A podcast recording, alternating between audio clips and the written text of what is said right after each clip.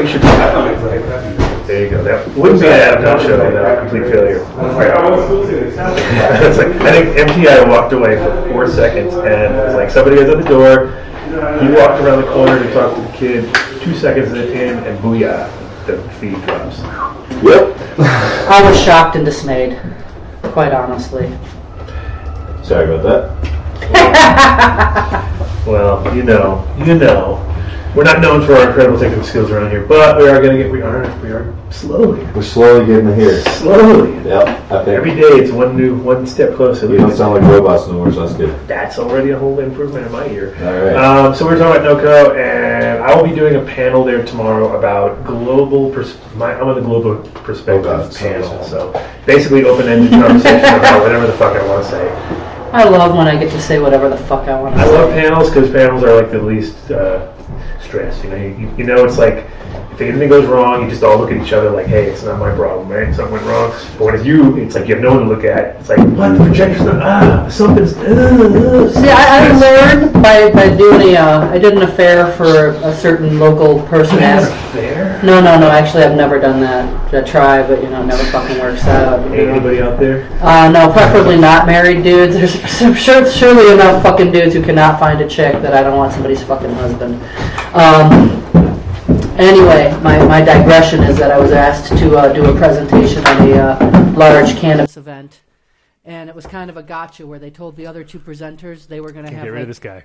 a uh, you know a PowerPoint and all of that, and they just told me to show up, and I was going to be on a panel, and then I showed up, and I was like, they were like, surprise, you're going to give a half hour presentation, Oh, I love when they do that. and I just gave a half hour presentation Half off the hour top is of my nothing. head, I could do that. and I actually ended up being the best of the three people who gave a presentation Ah, that's the because way it always the works. technology failed the other two people, Exactly. and I just stood up and I knew my shit, and I said what I had in my head. That's pretty much how I do it. And every time I've done a thing, I don't even think smart enough to like, hey, maybe I should bring like just a USB stick with my logo on it to throw behind me or something, which would be Oh smart. fuck, that would be really, really. Incredibly techologically Yeah, advanced. I'm- good I'm to have that there. on you at all times because uh, I've had the same situation where it's been like, oh, so and so just didn't show up. Can you do a thing? And I'm like, yeah, sure. What do you want? Oh, yeah, whatever you want. It's like, okay, so now I got to come up with content, and you don't even give me like a subject or something. I just like to be second in the lineup or, or last, so I can just basically make my whole thing a rebuttal of all the asinine statements that preceded me.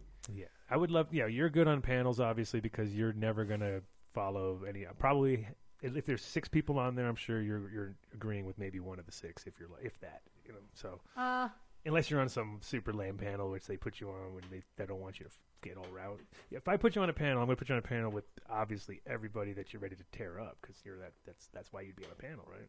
I well. I, I mean, I have actual content to contribute other oh, than know just being just hater just, number just one. thra- thrashing, thrashing. I mean, but I but it is a f- known fact that if I think you're a little bitch, you're gonna get called a little bitch in front of no matter who's there. Mm-hmm. right? Like there there is there is no fucking free pass from my wrath.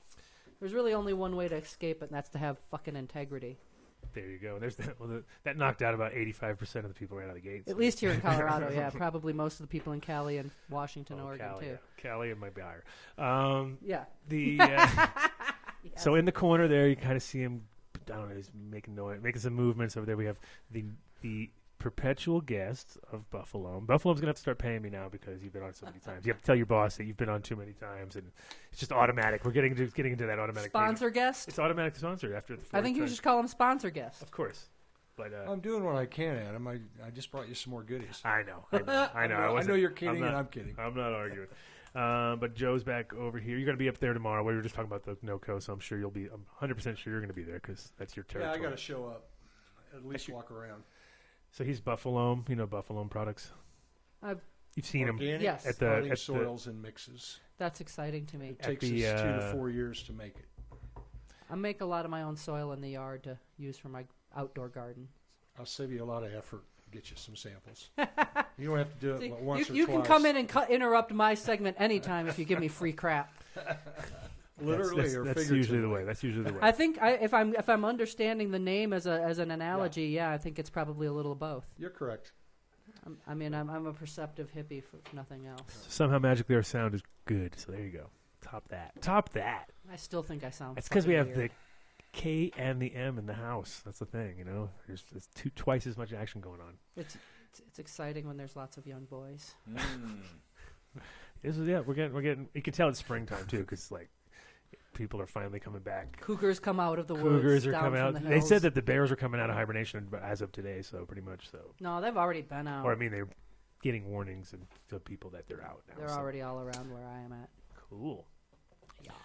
Uh, and uh, like I said, we're going to talk to uh, Melvanetics at about four twenty, but it might be a little later. Who knows? We'll see. We'll see. Uh, Well, thank you for the invite. I it was uh, I was in traffic and I heard from Adam. I said I'll be down in about thirty minutes. well, I heard samples the same thing. Yeah. He's like, I got some things for you. Like, ah, I got a show going on magically today. You just somehow knew. but I, um, I didn't want to interrupt your show or anything. But thanks for having me for a few moments. The It's excitement will be The excitement is- Exactly. You can provide a shocked reaction to Hold the on, hold on one second. I gotta do camera work too. impart to this audience. Yeah, I just got a call from Oregon as I was pulling in. He said I heard about it and we're here to have it.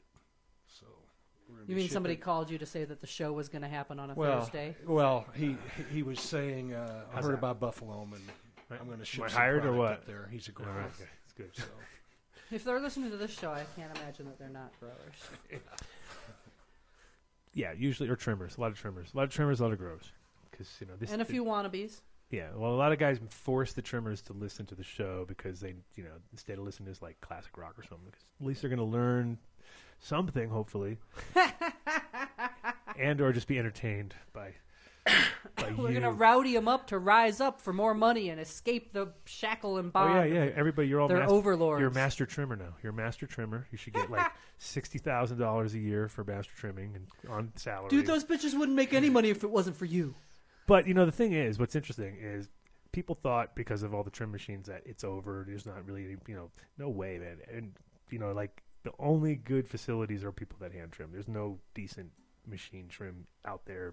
Period. You know what I mean? Well, it, it ruins the quality of the product for Every- for people like me who are making a secondary product. yeah, exactly. Anybody who's who likes their weed doesn't. You know, you just can't. And I've and I literally have tried like, oh, it'd be so great if these things. And when the first time you run it through and you're like, oh, this is so easy.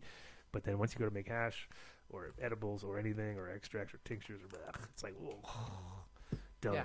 done. And No, there's, I- I mean, there's ways to mediate that, but I mean, I, I do believe that there's some, you know, some benefit to some of the like, you know, the green phytonutrient part of the plant, but you're getting so much more of it in ratio to THC heads and, and trichromes. I'm just not excited about machine. oh no, it's it's the most depressing thing as a hash maker when you someone comes to you and they're telling you, I got 20 pounds of this, and you're like, all right, and you get it, and you open it up, and you're like, oh, is this machine trim? And, for, and they'll never tell you until you're standing there with them, like, But see, Well, that just goes to show that people mostly not. know that that's a shameful thing that they're going to try to deny it. Oh yeah, Like, and then if they you get know mad at it's you. shameful, and then they don't get mad at you it. when the product comes out all dark. You're like, well, dude, you fucking tore it up. What are you talking about? You know, in Colorado, wet trimming your weed is a crime. I think it should be. Your weed This, is this species, especially, and all species of plant world, thrive on hands-on love. Yeah, well, I mean, it's there's, uh, I mean, there's such a night and day thing too. It's like if you uh, think you're going to slip it in the system and no one's going to notice it, you're totally missed. It, it, it gets more. It's funny because when you, you know, just like anything, when you sell well, like, somebody just a pound, like people who don't sell- know how to flush something. you might be able to slip a little bit of larf in a pound and get away with it, but once it gets broken down into a certain ratio, it's like people are like overly examining their little two and a half grams they bought or whatever, or three and a half grams, and it's like sometimes I'm just like in shock when I see what people pull out of there. Like, really? Like, how is that ever going to make it to? Like, I, you look at a pound and I look at maybe a half an ounce in that pound I'd smoke. You know what I mean? And then you're like, wow, this is Yeah. the, this is the material that's. These are this Well, this is this is because we've, sixty nine dollar ounces that are coming out there. Yeah. I mean, well, then, then that's still not really worth what you're paying. No, of course not. I mean, And- I don't know. It, it's it's it's to the point where if I'm out about I've never won as a I've never won as a buyer with cannabis. I've sometimes been pretty successful with the selling side of it all, but never with the buying. Like I've never been able to like walk out and feel good about it. Like that was a good. You mean deal. from the store, from the Oh, the, the never- licensed e- entity? Even, even way before stores ever existed. Even on the like, you know, once it was in a situation where I was on the reverse side of the t- table, like it wasn't like I'm not talking like pounds. Pounds you'll find good pounds, but I'm not like you know when you ever like fuck I got no weed I got to buy like when you gotta buy quarter an eighth or- off of yeah. some random. yeah, and it's never ever ever. It's always to the point where it's like so many levels below what I would even consider even offering. Because I'm embarrassed. Like if I have, you know, No, I know. I if mean, I have a little bit of weed, you don't gonna- want to go in a social setting as a weed, like as a as a fucking pimp of the weed world, and then break out a bag that you don't even really want to smoke I wouldn't at even- home in a no. social milieu. It's No, I just already said that before. I go completely home. sad. If I go to a party and I'm, my weed isn't good at the moment, I won't even go to. I'd be like, I'm going home. That's it. Party's over. it's not fun anymore. anymore. 'cause- I'll just fall back on the. rel- I'm like, at least I have edibles. Maybe they'll still be my friends. that's it. But yeah, um, that that has happened to all of us. The shamefulness. Of, I, I, I, I have to say, I burned my own name so much. The worst part about burning my own name by becoming out of the fucking weed woodwork was that now I can't travel across country with the best weed and roll up anywhere I go. I got to rely on getting shit when I go somewhere. And that's the worst. Like last two years ago, I went to see the, the Fare Thee Well, those Grateful Dead shows in Chicago, and I bought some weed off of some guy from Cali, and he knew who I was. He's like, "Hey, I've seen you. I know you." Blah, blah, blah. I'm like, "Cool, hook it up." Mm-hmm. He did not hook it up. That shit was like spongy moist. I mean, I have a I have a Colorado level of dryness expectation. That's tough too. Once you get, I mean, Cali's always spongy. I never I never been a fan of the Young Cure. I know it's rough. They all. I mean, again, It just makes almost. me mad. It's almost impossible to be happy in those situations. And yet I want to be happy, and I demand I demand I demand satisfaction. So uh, before we go into you and your crazy depths of rantingness, though. Hey, Hey, before um, last week we didn't do a show. Uh, that's why we're doing. So I wanted to do a show today and possibly Saturday. I don't know. We'll see if Saturday goes down. You can't do a show on Saturday, right? So we have no sound guy on Saturday. KTI is a little bit scared. I can tell already. sound is not a strong point. Ooh, sound is not his strong point. but he fills out that little white T-shirt. Just that's what he does. That's what that guy does. He's got like a haircut and shit. Um, so the reason why we didn't do a show is because I was on the road, headed to a peyote ceremony down in uh, Taos, New Mexico. So that was, uh, so I figured a couple people might want to hear about it because it was, you know, it was, it was fun. It was an interesting experience. Uh, Seeds Here Now. James uh, planned the trip for us, and he's been donating to uh, this church down there, and uh, they basically scheduled. they basically scheduled uh, a traditional uh, peyote ceremony for James, and uh, to help him with his company and his, you know, come on now, you got to Seeds Here Now needs uh, all the help they can get as far as in the spiritual world. You want to make sure everybody's everybody's on a good spiritual plane at all times because uh, when you're dealing with all these genetics and all this stuff, you got you're putting out a lot of you gotta get there's some good juju or bad juju, so might as well be good, right? Let's let's get it all in the right place. Um, cool part about it was it was the uh, Navajo tribe, and they're very uh, grounded and very earth orientated tribe. They're not a warrior kill you kind of death tribe back in the day. They were the ones actually you know, appreciated the land, worked the land, um, and understood what we were talking about when we were coming in. Because most people go into a peyote ceremony with a lot more deeper kind of things that are a little bit more personable than than hey, I want to protect hemp and cannabis from big corporate assholes coming in. You know what I mean? And that's kind That's of actually pretty big.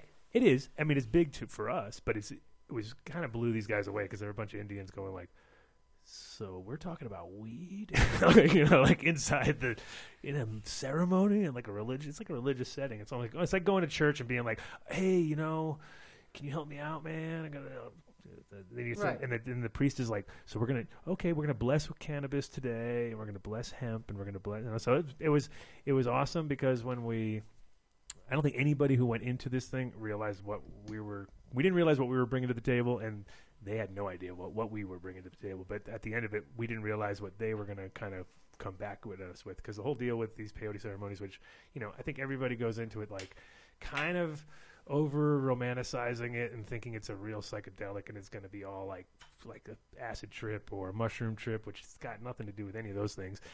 And it's a fucking endurance contest. You know what I mean? So you're like, oh shit how many hours like that's the first question like once i got in there i was like because my whole thing was i, I left town uh, on friday my kid was sick that day and classically, as I drove down, I started to get like stomach cramps and get a little bit weird, and like my stomach started flipping around. And by the time I got down there, I was already like couldn't even stand up straight, and I was like, "Shit, this is this is not going to be a good peyote ceremony if I'm already like because everyone's like, you're gonna get sick, you're gonna get sick, you're gonna get sick." So that was in my head the whole time. I'm gonna get sick. Oh, I'm gonna get sick. So before the fucking thing even started, I was already puking my guts out. So I puked my guts out three times. It was complete. I, I was like, well, I have quit alcohol for a month. I haven't eaten hardly anything today. I just puked my guts out, and now I'm about to eat 12 hours worth of fucking peyote. This is gonna be this is this is about as purged as you could get. Like you couldn't get any more purged, you know. And then I ate like five little tiny little pieces of fruit, and I was like, oh, okay, that should do it. Like a half a handful of fruit or something. And uh, when the first round of peyote, so you know, it's all it takes takes a while. Everything's slow paced. There's no like rush to get. It. But of course, all the all the people who were not traditional in there, who had never seen this before, were just like, "Bring the peyote, eh, the peyote, oh, the peyote, bring it." Thinking like that's going to be the good part of it all, right? Actually, Adam, so- yeah. did you go to the sweat box? Oh, we did that the day before, yeah. Okay. You have to do the day. You have to do that the day before, and you do it the day after. So we already did that. That that's another whole story. I can go into that later. But I figure I go straight into the peyote because that's that's the that's the, the meat of the whole thing. But basically, it was a third. They came around with dried, uh, which was the strongest part of it all. That's the heavy. It's like I was like, eh, kind of a pro at this eating really bitter stuff with nothing to drink. Really, at that moment, it was like being at it was literally like being at a party and someone handing you some Molly or something and being like, here, and you're like, great, what do I do with it? Ah, just lick it off your hand. You're like, oh, you know, like the, everybody's face as it went around the circle was awesome because you were like, yep, they just had, oh, it's, yep, yep, yeah. And then it got to you and you were like, then they hand you a bowl with peyotes in it, so you have to eat a chunk of peyote, and that tastes like cucumber rolled in aspirin. So you're like kind of like Delicious. mm, nice and from bitter to bitter, and then you drink this tea, which has actually got not a lot. It's all the, the bottoms of the peyotes, like they kind of make that into a tea. That was like nothing. I was like, chug that stuff. Uh, but uh, because I'd purged so hard, that first round literally hit me like somebody had just like pretty much like you had taken uh, too many pills and you were coming up too hard or something or you drank too much alcohol and you just realized like like your eyes you couldn't open your eyes your head kind of got wobbly and then you got that right up the back kind of like chill up your back going cold and hot and you're like oh no this is like basically i'm gonna puke any minute now. Here i've already puked but then because i had nothing to puke i kind of just went into like okay, that's not going to happen. I'm just going to feel like total shit for the next 12 hours, right? But weirdly enough, uh, it kind of subsided. It. it was weird. Like it kind of went after after it all kind of mellowed up. The worst part is we had to smoke the tobacco before Yeah, all of that, that. that would be the part that would That- be hardest for me. that actually was the part that was the roughest. It was before we got into anything, they hand you tobacco and a, and a uh, corn husk, and then you have to start rolling that up. So you roll it kind of big because you don't want it to be all, you know, might as Right. well might as well make it big and look good. Start puffing on it, and then they make you just sit there and puff and puff, and everybody just sits in the circle and puffs and puffs, and you're like, this is, and every single one of us doesn't smoke that's in the group cigarettes, and we're all like, if this was just weed, this would be great. you know what I mean? But it was like, I don't care how bad the weed was. If it was just weed, it'd be fine. The fact that it was tobacco just was crushing our throats and making your whole mouth numb and everything. Um, but they're really, really into like, you can't tell them because we even, you know, that Well, was the spiritual offering. yeah, yeah, they're all The about is. yeah. The tobacco is like way too important to even consider. But the weird part too is, is like, isn't that the guy? Like all that tobacco comes from the people that we don't. You know, they're the ones who persecuted you. It wasn't like it's not growing wild. If they had wild tobacco still, I'd be much more stoked. But it was all right. You know, everybody's Well, I mean, that's just like what they're doing to cannabis today. Wild tobacco was an indigenous plant that the Native Americans had in Mhm. their in their pharmacopoeia, right. and essentially because of the the regulation of legal tobacco growing, Right. it's that's the reason that the cultural um, And you you know. know that that tobacco would would have been like worth smoking at least because you would be getting like ten. You know, you well, get nicotine is a like it's a you know as, as, Well, you'd be getting closer to a hallucinogen or to a some sort of an effect that would at least be semi worth the effort. You know what I mean? You'd be like, instead of just like, hmm, this is like and American spirit, great. You know right, but it's basted in nicotine to make the nicotine levels um, addictive. So I mean, essentially, I it's it's not even essentially the same plant as the wild tobacco plants because it was cultivated and then those wild, you know, Yeah, those and then and like I always tell they people, would I be like the land races of tobacco, so to speak. you Sure. know. All I could think of is the hardcore camels that my uncles used to smoke. But even that was a domesticated tobacco. Yeah, I, I understand. But that's about as I can't even be I'm a- around smoke.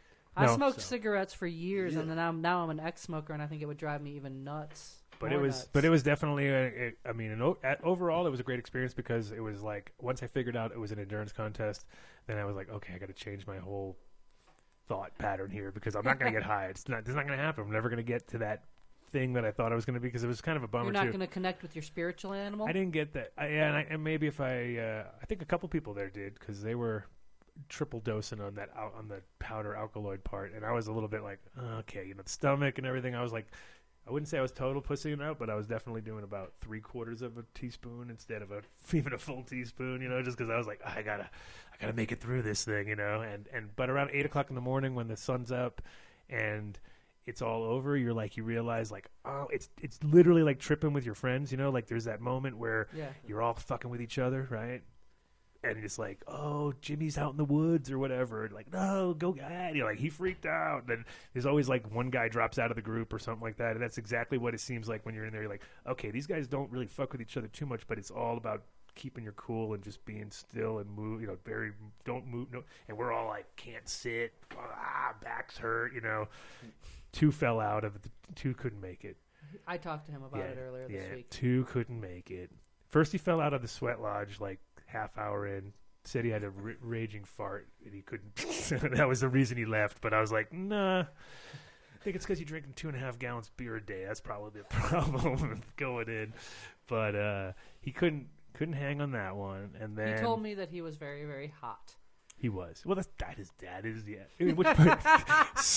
in the sweat? You mean in the sweat or in the actual? In the sweat. In yeah. the sweat. Well, that's part of the being in the sweat. I think is you, yeah. Well, that's an endurance contest too. exactly. And so But I mean, that I think we're putting too much of the white man's notion. But then the funny part was the next day. contest. The next day, it was like the three-year-old girl that was at the house was like, you know, oh yeah, maybe I'll do one too.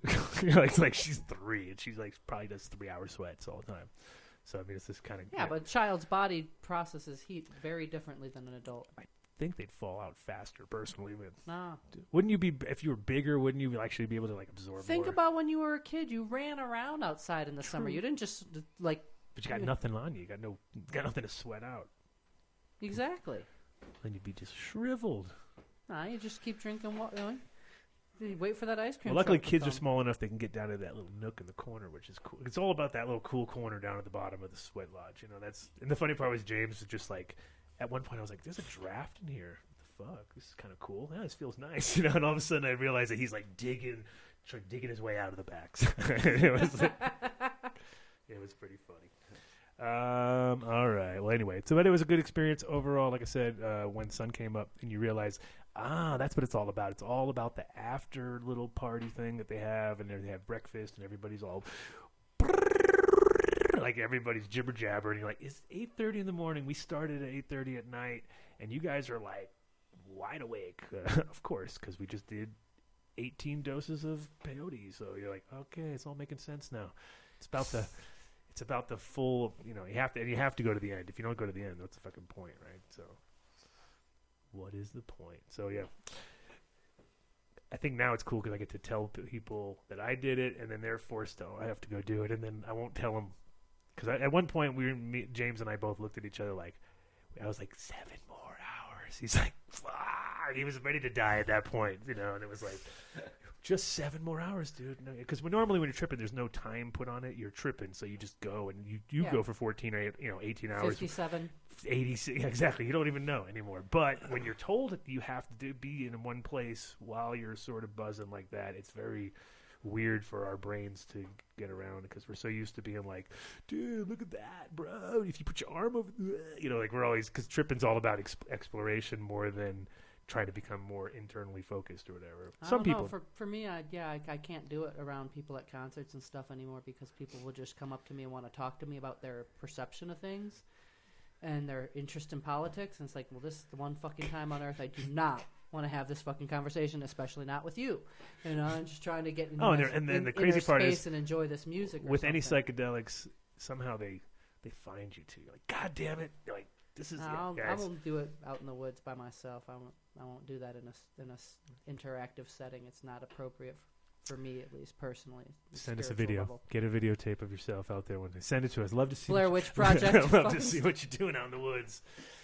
And she's tripping out in the woods today. Yeah, but I live out in the woods and there's no one else out there. It's perfectly fucking fine. But it's uh yeah. So I found some cubanensis mushrooms near my house last spring. really, just growing wild. No, on a mu- on, they were in some cow poop. Mm-hmm. You know, that's where they like to grow. Like Liberty Cap style ones, little ones. They're Or- a little small. Yeah, I mean, because of the high altitude. But um, You must be I the will be master. returning Why- to there. Can't your place just couldn't that switch up a little bit? I mean, come on, you guys are you got thousands ahead of fucking where where are cattle you and based? Uh, Glendive, Colorado. Okay. We have a ranch up there with uh, lots and lots. What of time of year is what time is the best time of year, There's a bunch of year of here? buffalo ranches down in Hartsel, and uh, Yeah, I've seen them. Yeah, yeah, that's near where I'm at. yeah. I, I love that area. It's beautiful. Yeah. About 11 mile. Mm-hmm. Well, I'm I'm north of there, but yeah. Okay. What's what's the time of year here for that little sort of Hunting. yeah a little action? When does the action start? Um, probably a couple more weeks out. You know, So toward you the come up and check out your spot. end of April, weeks. If They early. don't do that. I know you don't do that. I just say I'll come you know check out your spot. I don't think that farmer over there in in Trout Creek does that, No. but I think that happens. oh yeah. I've heard stories. I've had people call me and request, "Can I? Can I walk around and look Yeah. at your poop? Well, can I walk around with a gun?" And we said, "No." Why Oh, don't yeah, walk- yeah, they- you oh, don't they- want anyone I'm- walking around with a gun. Period. Yeah, like I that. know. Like well, that. I thought you were referring to humps of buffalo. Oh, no, no, no, no. no. No. Okay. Oh, I know Talking what I you're. got, I got crossed up there. Man, I'm talking No, about no. mushrooms, bro. Okay.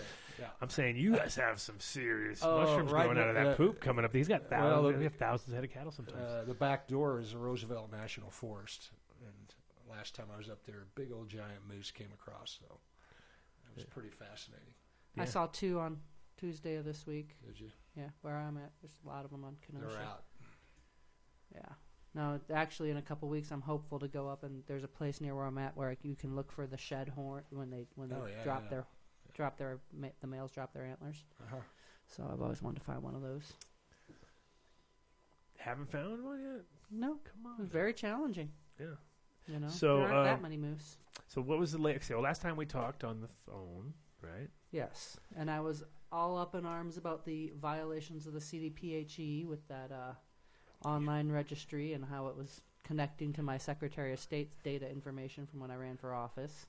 Yeah, it's. Uh, it seems like there's been nothing but since the, since that time till now. It seems like Nothing but scuttlebutt. secure. Yeah, and also just not even just here locally, but like we're talking about nationally secure. Internet security doesn't seem to be an issue anymore. We don't have anymore. We don't have it. There's no. There is no more security. It's like fuck it. We're gonna sell We're- all your information. we're gonna information. raid everybody. We're gonna sell all your information. We're gonna open up all your medical record. What is oh in At least it makes me feel like someone's finally paying attention. It's like a man is paying attention to me. I've never met him. He's in a gray suit sitting in some cubicle somewhere, but he's paying attention. right? Oh boy, So- I, I'm too busy living my life to record all my nonsense, but somebody out there is, and I, I feel real, really kind of reassured about that. I mean, the fact that they're even talking about opening up medical records and, and things, you know, just like this is like all the. Is this constitutionally even possible? Or Well, I mean, there's yes, yes, okay, yes. Um, first off, like on the federal level, you know, we have all hear all this. it- It's it's a lot of scuttlebutt and talk, but there's not really been any actual concrete actions. Yet at the same time, we just saw that big bust in Denver. What was that? Two weeks ago today, on a Thursday, and uh, you know, 16 people were arraigned, 20 different locations raided. And the thing that you know turns out from all of that that's interesting is eight of the 16 people arraigned had med key badges or key license key ownership licenses. So this was not they they presented no paper from the caregiver registry. They presented no presumption that this was a medical defense. They were just like, yeah, we, we got these 20 houses. We're growing like 800 to 2,000 plants in each every one of them. We're not talking 12 to 99 plants here. We're talking a shit ton of plants. Mm-hmm. And all the, I mean, my thinking is they probably would have never got themselves maxed to that point if they weren't trying to keep up with the Joneses of being med licensees, where it's just a black hole for your money. You're really not as profitable as. I don't care how flash or how bullshit or how much you know net profit people show. They're not really talking. I mean, they're showing gross profits. They're not showing net. They're not hmm. showing the realities. And so, you know, a lot of people are talking about how great they're doing. But the reality Well, is, they wanna those s- people 'cause have they want to sell whatever they're Yeah, doing. yeah, so sure, you'd had a can't tell them million- they're doing bad. like- Maybe you did a million dollars last year, but you're five million dollars in debt. So don't tell me you're Mm-hmm. yeah, or it great. cost you eight hundred thousand to make a million, and you're like, and you still didn't pay yourself anything. You know, in the end, you're like, Right. okay, so that's not really doing so great. You know, what I mean, as you thought. But Exactly, and so you know that's the reality that I think is is misrepresented, and you get some stupid people who were never good at math in the first place, and then all of a sudden the idea comes up of, well, don't you got a cousin down in Texas who wants to get some pounds? Mm-hmm. And the thing we all need to remember too is that they paid a narc four grand to plant a uh, tracking device in a suitcase of weed that was going east. And you know that's the thing we need to remember. Like back in the day, the people who were in it knew each other. They all knew each other, and you didn't meet anybody fucking new. well, now it's just going on to Facebook and you know randomly send messages to people and hope some idiot goes, yeah, oh yeah, I need a quarter yeah. pound. Like, I love when I get those fucking messages. You're just like, you looking for weed? you look, looking for any pounds?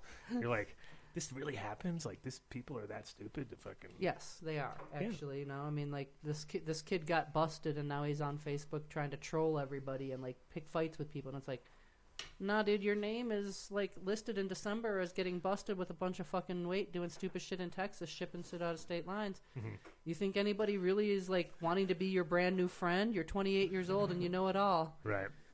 You know. No, it's crazy. Uh, so, what was the latest thing that you were sitting Okay. at? Like actually in the room?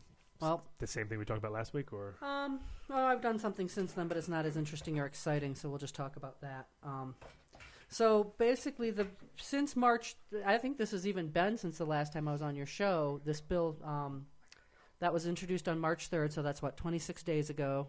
Um, it's HB twelve, tw- HB seventeen twelve twenty. Are we going to say Ju- goodbye to yes, our Buffalo he's, friend? he's going to Buffalo. Thank you, he's got a he's got a buffalo go. Buffalo go. Buffalo came in Bill. and He's going to to shuffle leave. off to Buffalo. he's going to shuffle off to Buffalo. Exactly. Thanks, everybody. Have a great day. It was nice to meet you. Joe Thanks for joining from us, yeah. Buffalo. If you're ever going to be at the NoCo, you look for this guy. He'll give you a card. He'll talk some shit with you, obviously. Talking shit. Um, Thanks, Counselor. so, like I said, Cool, talk, cool. Uh, talk to your boss. Get, talk to your boss. Tell him. People keep t- keep keep come, coming up to you on the street asking for Sponsor autographs. guest. Yeah, I am. I sold that maroon jacket, by the way. That's all right. I'll See. winter. I know. So there you go. Thank you. Um, So now we're gonna chew on this twelve twenty thing. Twelve so twenty. Ugh. This worst, was- that's the worst bill ever. it is, and it ha- you you know it's gonna be bad when you see the sponsors are Gardner and Pabon, which is like two of the most biggest assholes in the entire legislature in the state of Colorado, and they both have a track record of screwing the public over and basically being complete like. You know, they, they, they basically are tools of the industry. They they want the tax money, they want everything, and you know, there's been, I don't know. So basically, going back to about March 5th or 6th, the bill got introduced on a Thursday. It went uh, into a hearing like that Monday of that week. There were eight or nine hundred people there to testify. They made us wait and wait and wait. Like 600 of those people left, so they never even bothered to testify. And you know, every every single person that came out to testify to testify that the bill was bad, they were against it, and it was a big kerfuffle, to say the least. Love kerfuffles. It was. It definitely was. You know, this this skank ass lobbyist made her mom cry on the stand to help her career. And then two weeks later, the same bitch goes and she flip flops at the Capitol and says she supports the bill. And I guess now her poor felon mom is crying tears of shame because she's a goddamn whore. But um, yes, I'm talking about you, Cindy Sovine Miller. Um, you need to get a water pick and wash the bullshit out of bra- your braces from sucking on the ass of industry because you suck as an individual human being. There we go. That's cheesecake lady we love. Well, I mean, she's not the worst of it. She's just one of the, but but she is the paid lobbyist for uh, Kayvan Khalatbari and Denver Relief, and so I wouldn't vote for him if he's paying somebody to go out there and stab the patients in the community in the back. That's, that's actually real surprising that he would. Uh, It it was a really dismaying to me that he was he's paying her and she's bragging that she's the his lobbyist, and then she turns around and says, "I support a 12 plant cap with these certain amendments."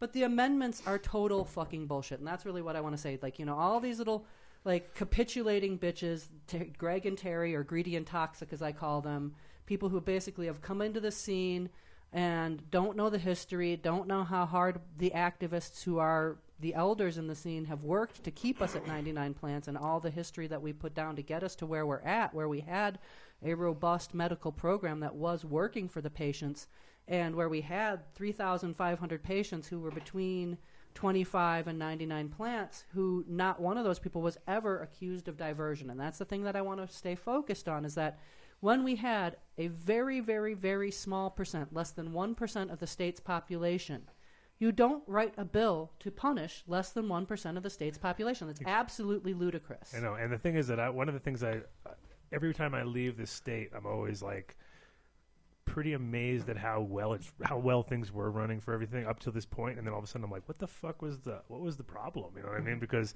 uh, other states I go to, people are still way more loosey goosey, way more shit happening. I mean, I'm not saying that there's you know because the, the whole thing is there are people here obviously taking Right. advantage of systems. There's people everywhere taking advantage But of the there are people that are already been approved by the med to be a thorough vetting and background check. So it's like Mm-hmm. if you've got 16 people that just got arraigned as part of a med background check approved operation that was on the black market, so to speak, how does that mean that we should t- somehow felonize the sick patient whose doctor has recommended that they should have 48 plants? Right.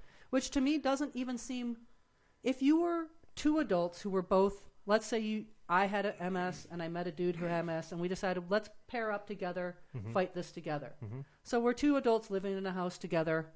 We would probably need about 70 to 90 plants if we were going to be juicing. Sure, well, of course. I mean, things, And- and, and if to do it effectively, you want them young. Your favorite, young and tender, right? Yes. You don't want them all old. I mean, there's something to be said for mature females. Yeah, right. right. here, motherfuckers. but But you wouldn't want to juice you though. I might be very fucking juicy, Adam. You never fucking know. Don't underestimate me. I don't know if I juice you. No, but you know what I mean. Far as like, Are you you're doing, kidding me? I'm I'm- full of I'm- terpenes. yeah, yeah, full of fucking terpenes. I know you are. I know you are. and other other great phytonutrients. But in general, like any kind of uh, juicing thing, you got to think you, you're looking at something that's really like trans, like beautiful and chlorophyll rich. No, and you're nice. going to get a And then plant you got that's something been in flower for four weeks, not eight. Yeah, and also not. You know, the thing is that uh, the reason I would I have never really got into juicing is that uh, you have to literally grow a plant, and do it yourself, because there's no way I trust anybody out there with material because they'd be like, yeah, I didn't do nothing with it except when it was a clone and I dipped it in whatever or something, you know, because it's usually Right. like most people aren't thinking like about juicing; they're thinking about flowering and it's done and it's dried and no one's ever going to, you know, be affected by it.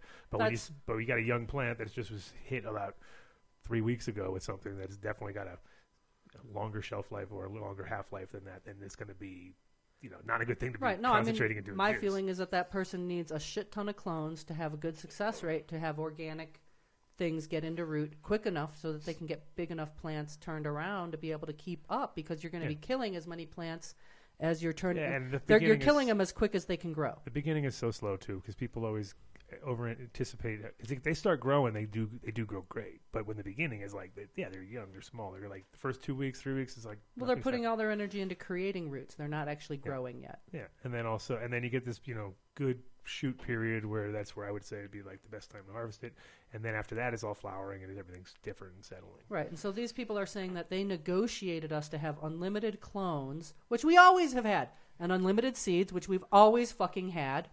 They've never both of those things have never been part of the 99 plant count ever. Mm-hmm. And so that basically they went and they negotiated shit that we always already had and said, "Oh, well we got this for you. Now you can have unlimited 4 inch by 4 inch plants, but you can only have 12 plants and only 6 plants in your residence can be in flower."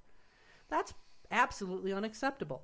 And then their quote amendment solutions that these people went and said they supported the fucking bill over, which absolutely makes me murder level rage. Like I want to, if you had a heart, I would rip it out of your chest and poop in the hole. But you don't have a heart; you're just a murdering fuck. I'm talking about you, Greg and Terry. Um, you know, essentially, these people capitulated because the governor was like, "You won't have a seat at the table." And then we got a bill 1295, which is going to take away the governor's task force on marijuana anyway. So you capitulated for a seat at the table that the table just got fucking burned for firewood. Thanks. We were doing great on our own. We never needed your fucking help. You just wanted access. You were just a glory hound. You just wanted your name in the paper. You never gave a shit about actual patients. If you were going to be okay with 12 plants, you didn't give a shit that somebody else might die with only 12 plants. And that's not that's not being for the community. That's mm-hmm. not being for My feeling is nobody should ever go to jail for this plant ever. So to accept a level 4 and a level 3 felony, mm-hmm. a level 4 felony if you have more than 6 plants in flower on your second offense. So Yeah, the first crazy. time you get popped with a misdemeanor and your garden is taken away. The second time you have more than six plants in flower or more than 30 plants, period, it's a level four. The third, and then after that, if you have more than 30 plants, period, the first time you have more than 30 plants, period, it's a level three drug felony. Yeah, that's ridiculous. And this, this is really also, about and, and also, things. and also, you know, the thing is that it's, it's it, they don't take into effect that you know the, a lot of people are they don't know what they need. They're they're trying to figure out what their Right, their, then the doctor- requires, and then nobody can really tell them like you you you need to use this particular strain, and all of a sudden you're like, yeah, that worked for about two months, and now it doesn't work anymore. So I need to go into something else, and so there's like the, the, the you Well, literally a lot of to- people need a cocktail of several strains. I mean, like Mm-hmm. like Chaz Moore, the young guy who's now he's in his twenties, but you know when I first met him, he was a high school kid, and his parents went through where he needed at least two different strains every single week. So that was like 104 plants a year that he was going to need, just to make sure that it was changing often enough that the cannabinoid profile could keep his endocannabinoids fully saturated. And that's you know that's something that people don't think about that you know your cannabinoid your cannabinoid receptors do become sort of immune to certain rep- yeah, of you know. Well, it's it's uh, it's a kind of a constant uh, battle back and forth where you know your body's going to it, it depending and it also depends on the health of the person. Some people are you know their bodies are you know able to assimilate all different types and work with all anything. Other people like nothing works. You know what I mean? Have to- some autoimmune disorders especially ones that work in the gastrointestinal Mm-hmm. tract really destroy your own body's you know you have two sets of endocannabinoid receptors in your in your GI tract and in your in your brain Hmm. And some people can only receive the cannabis in their brain because their GI tract has been so destroyed that's why cannabis is so helpful for helping people to rebuild their sure. you know, from Crohn's, Crohn's from and stuff, irritable yeah. bowel, from Yep. colitis, from a whole bunch of variety of product. And fibromyalgia and MS are tied into that same profile of autoimmune diseases that are actually based on destruction of the, um, you know, it, it, a, a really bad diet leads to both of those things and, and inflames both of those things. And that's the root of most disease, right there. I mean, 85% of the adult patients I've ever worked with over 27 years of working with cannabis patients, Mhm. they are sick because of their diet. Yeah, and that's uh, such an easy thing to change. Too. It's like so crazy because you think like, wow, if they just were on the right path from the beginning, Right, but but- but our food pyramid, everything we're teaching people about healthy, Hmm. is lies, and it's designed to to sell more agricultural products and improve the economy. But because the economy, the agri- same people who want to sell you agricultural products are probably heavily invested in pharmaceutical so products. you're saying more cheesecake. So you're saying Oh yeah, for sure. like people are not eating enough cheesecake. I mean, I make a lot of healthy stuff too, but I did start working with patients who were in hospice who was like, if you're going to die, I'm going to send you out with a smile on your face and give you something delicious to eat. If I expect you to live another 40 years, I'm not giving you cheesecake every day. We're going to talk about juicing. We're going to talk about health foods. We're going to talk about low glycemic point and, you know, um, alkaline food products. So, I mean, it's And it's that, and that again, that's it's like, the opportunity to work with a patient when they have a chance to turn their life around at age 40 and live another 30 years Mm-hmm. versus the patient who's already at age 65 and may not make it another five years. yeah. Well, I mean, and, and those are like two real simple things, like uh, alkaline diet. You know that most people don't understand, and when you look at what what's available. It's it's exactly the opposite. So it's like, or you know, easily available. Obviously, it's a you know, it's there. You just gotta right, work but, a but little what's harder. cheap, yeah cheap is a Big and- Mac. I mean, a Big Mac is way cheaper than a kale salad. Mm. You know, and that's the reality of our, our society has has flipped. I mean, the reality is it's cheaper to grow a kale salad. It's cheaper to, you know, but the packaging and the perishability Mhm.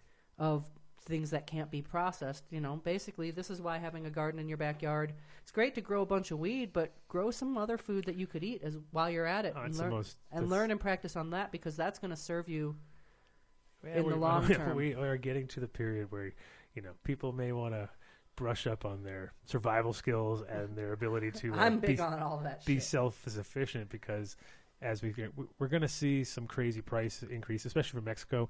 With uh, like right now, it's like my mom was just down at the border watching. Of, her friend lives in uh, Arizona, and it was like she just said it was incredible the amount of trucks going back and forth, just because not not just going from Mexico, but actually going to Mexico because Mexico's like fuck yeah, we need that shit now, like get it, get it, Yeah. get it. And people are, you know, like you were saying the other day, your company uh, was spending like a quarter million dollars just expediting parts. This is my buddy, uh, Soap Man, Soap Man, Soap Man, Soap Man. a lot of soap, huh? No, just some another company, unnamed. We will not name them, but uh, no. In general, companies are just wait like literally wasting millions of dollars because of the fucking speculating and on fear mongering. yeah, because they know that it's going to, well, or they're just having a shortage of parts and like the supply chain is getting fucked up. And it's, all you're, Oh yeah. if you're ordering stuff from eight different companies to build one thing and one of those companies is on the list of whatever bullshit he's starting to throw down, like, oh yeah, we got to stop. To check everything from them and hold everything back from that. And Well, I mean that's just it's getting nuts. But but but essentially, that what that dose goes to show, just like when these people said that they were negotiating about our plant count for our medical need, you know what it boils down to is we have two constitutional amendments in Colorado. One protects my access to my doctor and I determining what my medical need is, and then that number is basically the number of plants I'm allowed to have medically. The second is my recreational right. My medical necessity does not negate or override or supersede my right to recreate if I choose to recreate when I'm feeling better. Mm-hmm.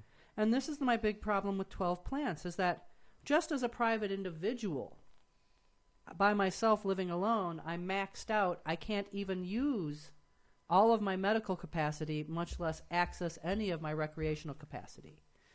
And they said that if I wanted to get between 12 and 24 plants, I could go and apply to my local government and my local police department, both, and then I would need to obtain a signed waiver that I would have to turn around and re- register with the state so that I could have 12 plants in flower and 24 total plants. Which A isn't even enough. It's absolutely Exactly. a ludicrous number. Yeah. And B, the reality is in 40 more days or 41 more days, something weird just happened like a sounded like a Did we have a Skype call that came in? That probably that girl calling. It's probably about time for her to But- call. But he would have had to have Yeah, I would have. accepted the call. Yeah, I would have had to. All right. Well, if somebody called, call us back. Something exciting was happening there. she was like, Um, "Whoa!" It's a Frogger game or something. No, it was- did. It, it was did. Skype. It did. was- It, was did- Skype it, noise. it dinged like a pinball machine. I don't freaking know. Technology frightens me. Um, but basically, what I was saying is that they said that the solution is to get this waiver from your local government. So basically, you're going to gonna have cre- to go and prostate. Like, let's say you're a mother Mm-hmm. of a child who has a severe c- condition where you're using 20 different strains just to make the oil for a feeding tube, and you need a few plants of each of that strain. Oh, that was Seeds Here Now calling in. Uh-huh. Okay. Hi, Gotcha. James. Tell them to come back. Call us back, James. Come I'll on. wrap up my ranting while no, you no, you're figure gonna, that out. We got hours. Yeah. All right. So anyway, It's 420, by the way. Um, that was the whole reason. Panama like, woke whoop, up. whoop, whoop. the excitement even woke the little doggy up. Um, so basically, you know, when when you're talking about this waiver, what people don't understand is that this bill was supported at the legislative level by these two entities that I always talk about: CCI, Colorado Counties Incorporated. They're the people who have pushed all these plant count things at the county level for zoning and um, changes. And then CMO, which is Colorado Municipal League, which is basically the city version of CCI. So these two entities wrote this bill to have this plant cap. They pushed this bill to have this plant cap. And then in 40 days, when the legislative session ends, their entire organization's objective is to go around to every county commissioner and every city council person in every city in the state of Colorado and explain well, the government of the state of Colorado just decided that 12 plants is the end all be all. You are no longer compliant with the state of Colorado. Oh, he's on. Oh. This is not going to work. Why is it not going to work? I'm still talking about legal bullshit here, James. 12, 12 plants is just not efficient. Oh, we know I that. agree. We, no, I, I'm the pretty much the front line of fighting against this. So, Um, Good right. thing, and I, and I thank you for all your hard work because I know that you do a lot for for all of us. Yeah. Well, I'm trying to just hold the line and say what the federal intervention standard, which was the compromise that we made. Like five years ago, we agreed to compromise and accept 99 plants. Before that, we were like, whatever the fucking doctor says. If the doctor says a thousand, it's a 1000 mm-hmm.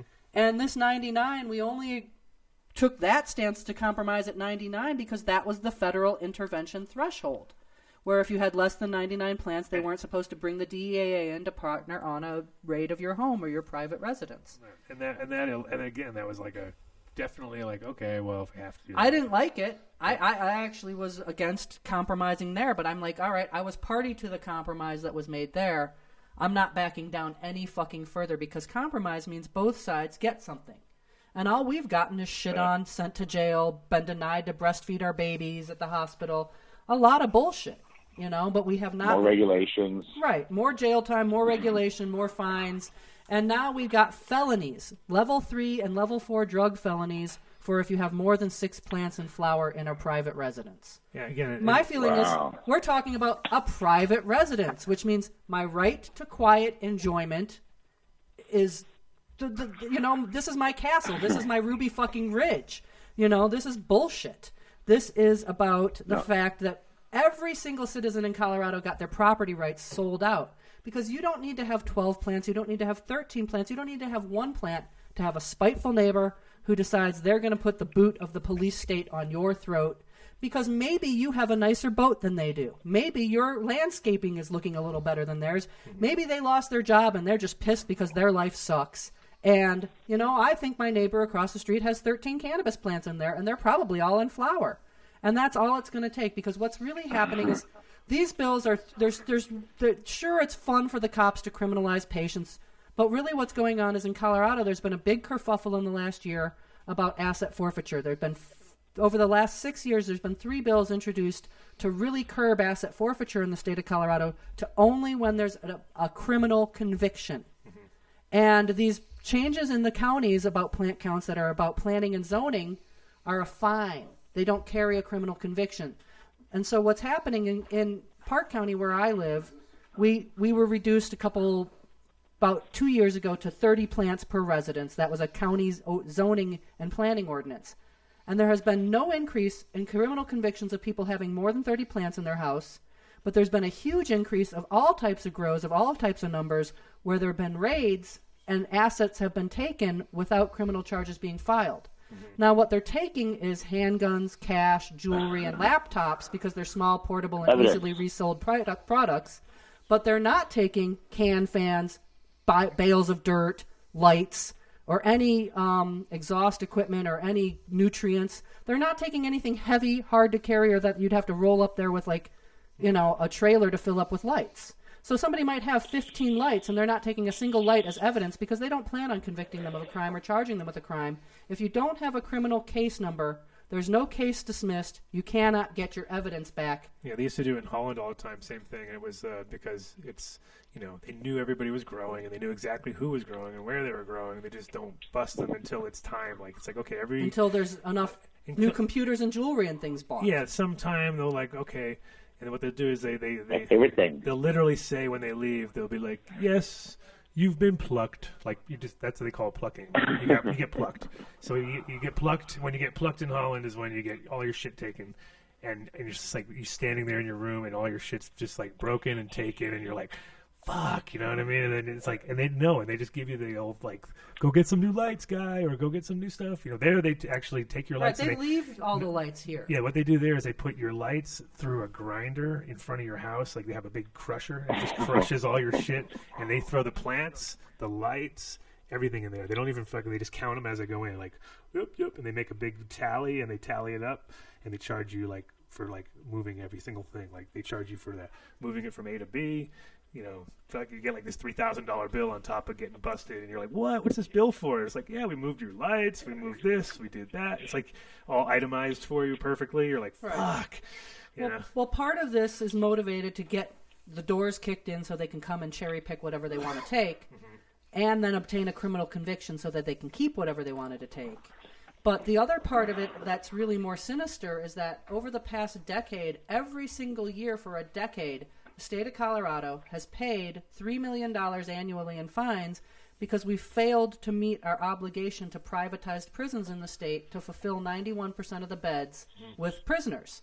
Now, my feeling is we were totally stupid legislatively to agree to this because crime rates might actually drop. And if crime rates drop, why would you tax your citizens and pay more when they're doing the right thing? That's absolutely ludicrous. So, what's going on here is these felony charges that will now be charged after the seventh plant in flower carry jail time. They carry serious jail time. Level three drug felony carries a couple years. Level four carries like a year or six months to a year. So Level four. yeah, I mean, with, with this bill started with a level six drug felony, and it became a level four and level three drug felony, which is even more severe. There's one chance to get a misdemeanor if you've got 13 plants and only six of them are in flower. You get a misdemeanor charge, and you're bitch slapped for a year, and you can't grow your own plants. And then um, after that, if they come back and they find you with a seventh plant in flower, it's a level three drug felony, and that carries some So serious time. And that's where I think that they're planning to fill these, you know, this back to 91% of beds with docile, easy to fucking, you know, basically To save Right, easy targets. To save people people who bucks. might live, you know, people somebody who's so sick that they need 36 plants might not even live the whole 2-year sentence out. Of course not. No, it's And they're not going to provide that person the with the medical care that they need. These people are going to die in prison, and that's actually kind of an obje- I mean, this is you know, why are people worried about single payer health care when we already are living under death panels for anyone who's low income, anyone whose skin is brown, anyone who, you know, gets food stamps, you're only allowed to eat the most processed junk foods. It's it's essentially obvious that we've been trying to dumb down and kill our population for a profit for at least 20 years in this country. And Trump is sort of the pinnacle of the of the thinking that, you know, the non-thinking that leads to this whole fucking bullshit, you know, it's like a pyramid scheme. But I mean, It's horrible. It's, it's horrible. I'm glad. I'm definitely glad though you're out there on the front line, uh, saving us or helping us for sure. I, I don't know if I was it. saving I don't know anybody, about I would have stopped this bill. I mean, I, I'm pretty ashamed because the last. So I was telling you there were like 800 people at the first hearing for the bill. Then two weeks later, the bill's already already gone through the full House twice, and now it's back to the Senate. So- and we go to the Senate hearing. And I go into the room and there's like nobody there. And I mean, I put out the call that morning. I said, "Come, come, come today." You know, this was it was on a Monday. It wasn't even on the schedule until like early at eight o'clock in that morning. I Classic. begged people to come out, and I get there and you know there's They this just they just totally slammed it through. no, no, worse than that. These people, the Cannabis Patients Alliance, Cannability, this whore Cindy Sovine Miller, Vicente Sederberg, all these people mm-hmm. that are supposed to be cannabis advocates that are basically marketing themselves. These, these people, Cannabis Patients Alliance, the two people who own it, don't have jobs. They live entirely off the proceeds of their GoFundMe page. And they went there and they said, the one woman said, Oh, I'm worried about my grandchildren, and maybe if there's a big grow in the neighborhood where my grandchildren live, there'll be a home invasion and they'll be at risk from being shot by cartels. I support this 12 plant cap bill. And then she writes this little fucking goddamn blog where she sits there and has the audacity to say, we negotiated because we were worried that they'd make it extra. Like, you negotiated and made this bill worse. Two weeks ago, this bill was at 16 plants. Now we're back to 12 with only six in flower. Before it just was 16 plants. It didn't specify the flowering nature of these plants. Then they said, "Oh, you can you can go and prostrate yourself and beg and cry and talk about your medical condition with people that your privacy should never fucking be exposed to. I should never have to talk about my medical condition Right. with my county commissioner to get a waiver Right. for the plants that my doctor constitutionally decreed I need for my medical necessity. I should never have to go. patient- I should never have to go and talk about. No, I should never have to go and talk about my medical condition with the local sheriff of my county to get a waiver for the plants my doctor recommended for me. This is a basically a knee-jerk thing to keep doctors from recommending higher plant counts. It's a thing to keep it so that people are fearful and will just accept this plant count limitation because many, many people who need more than 12 plants will be afraid to go and talk to their city council and say, I need you to sign this waiver, and oh, then I need the cops to sign this waiver, and then I've got to register it with the state. All of that is unconstitutional. That's the bottom line. All of and this is what like inviting people. It's just like inviting the cops to your house. Right, and this is what Greg and Terry from the Cannabis Patients Alliance negotiated with the help of Stacey Linn from this organization called Cannability. When her son Jack was alive, who was the boy they wrote Jack's bill for, he had higher than a 24 plant count. And I remember her testifying about that many, many times that he had like this really high plant count.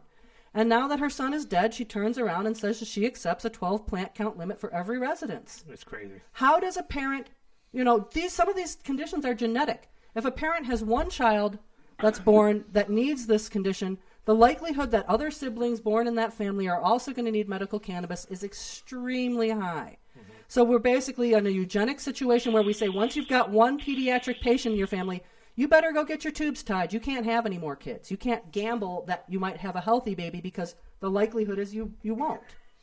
Yeah, imagine if the plant. It's, it's like how it's like now you're talking about literally plant count uh, killing, you know, killing right. patients. It's it's eugenics. Killing- killing plant count. This is what this is what Hitler did with the Jews, pretty much. You know, it's like we're gonna all need an So- armband. so basically, plant count kills is what we're saying. That's our new motto. Plant count kills. Plant, plant count kills. no, Yeah. Plant plant count- caps kill. Plant caps kill. There. Yeah, plant caps are murder.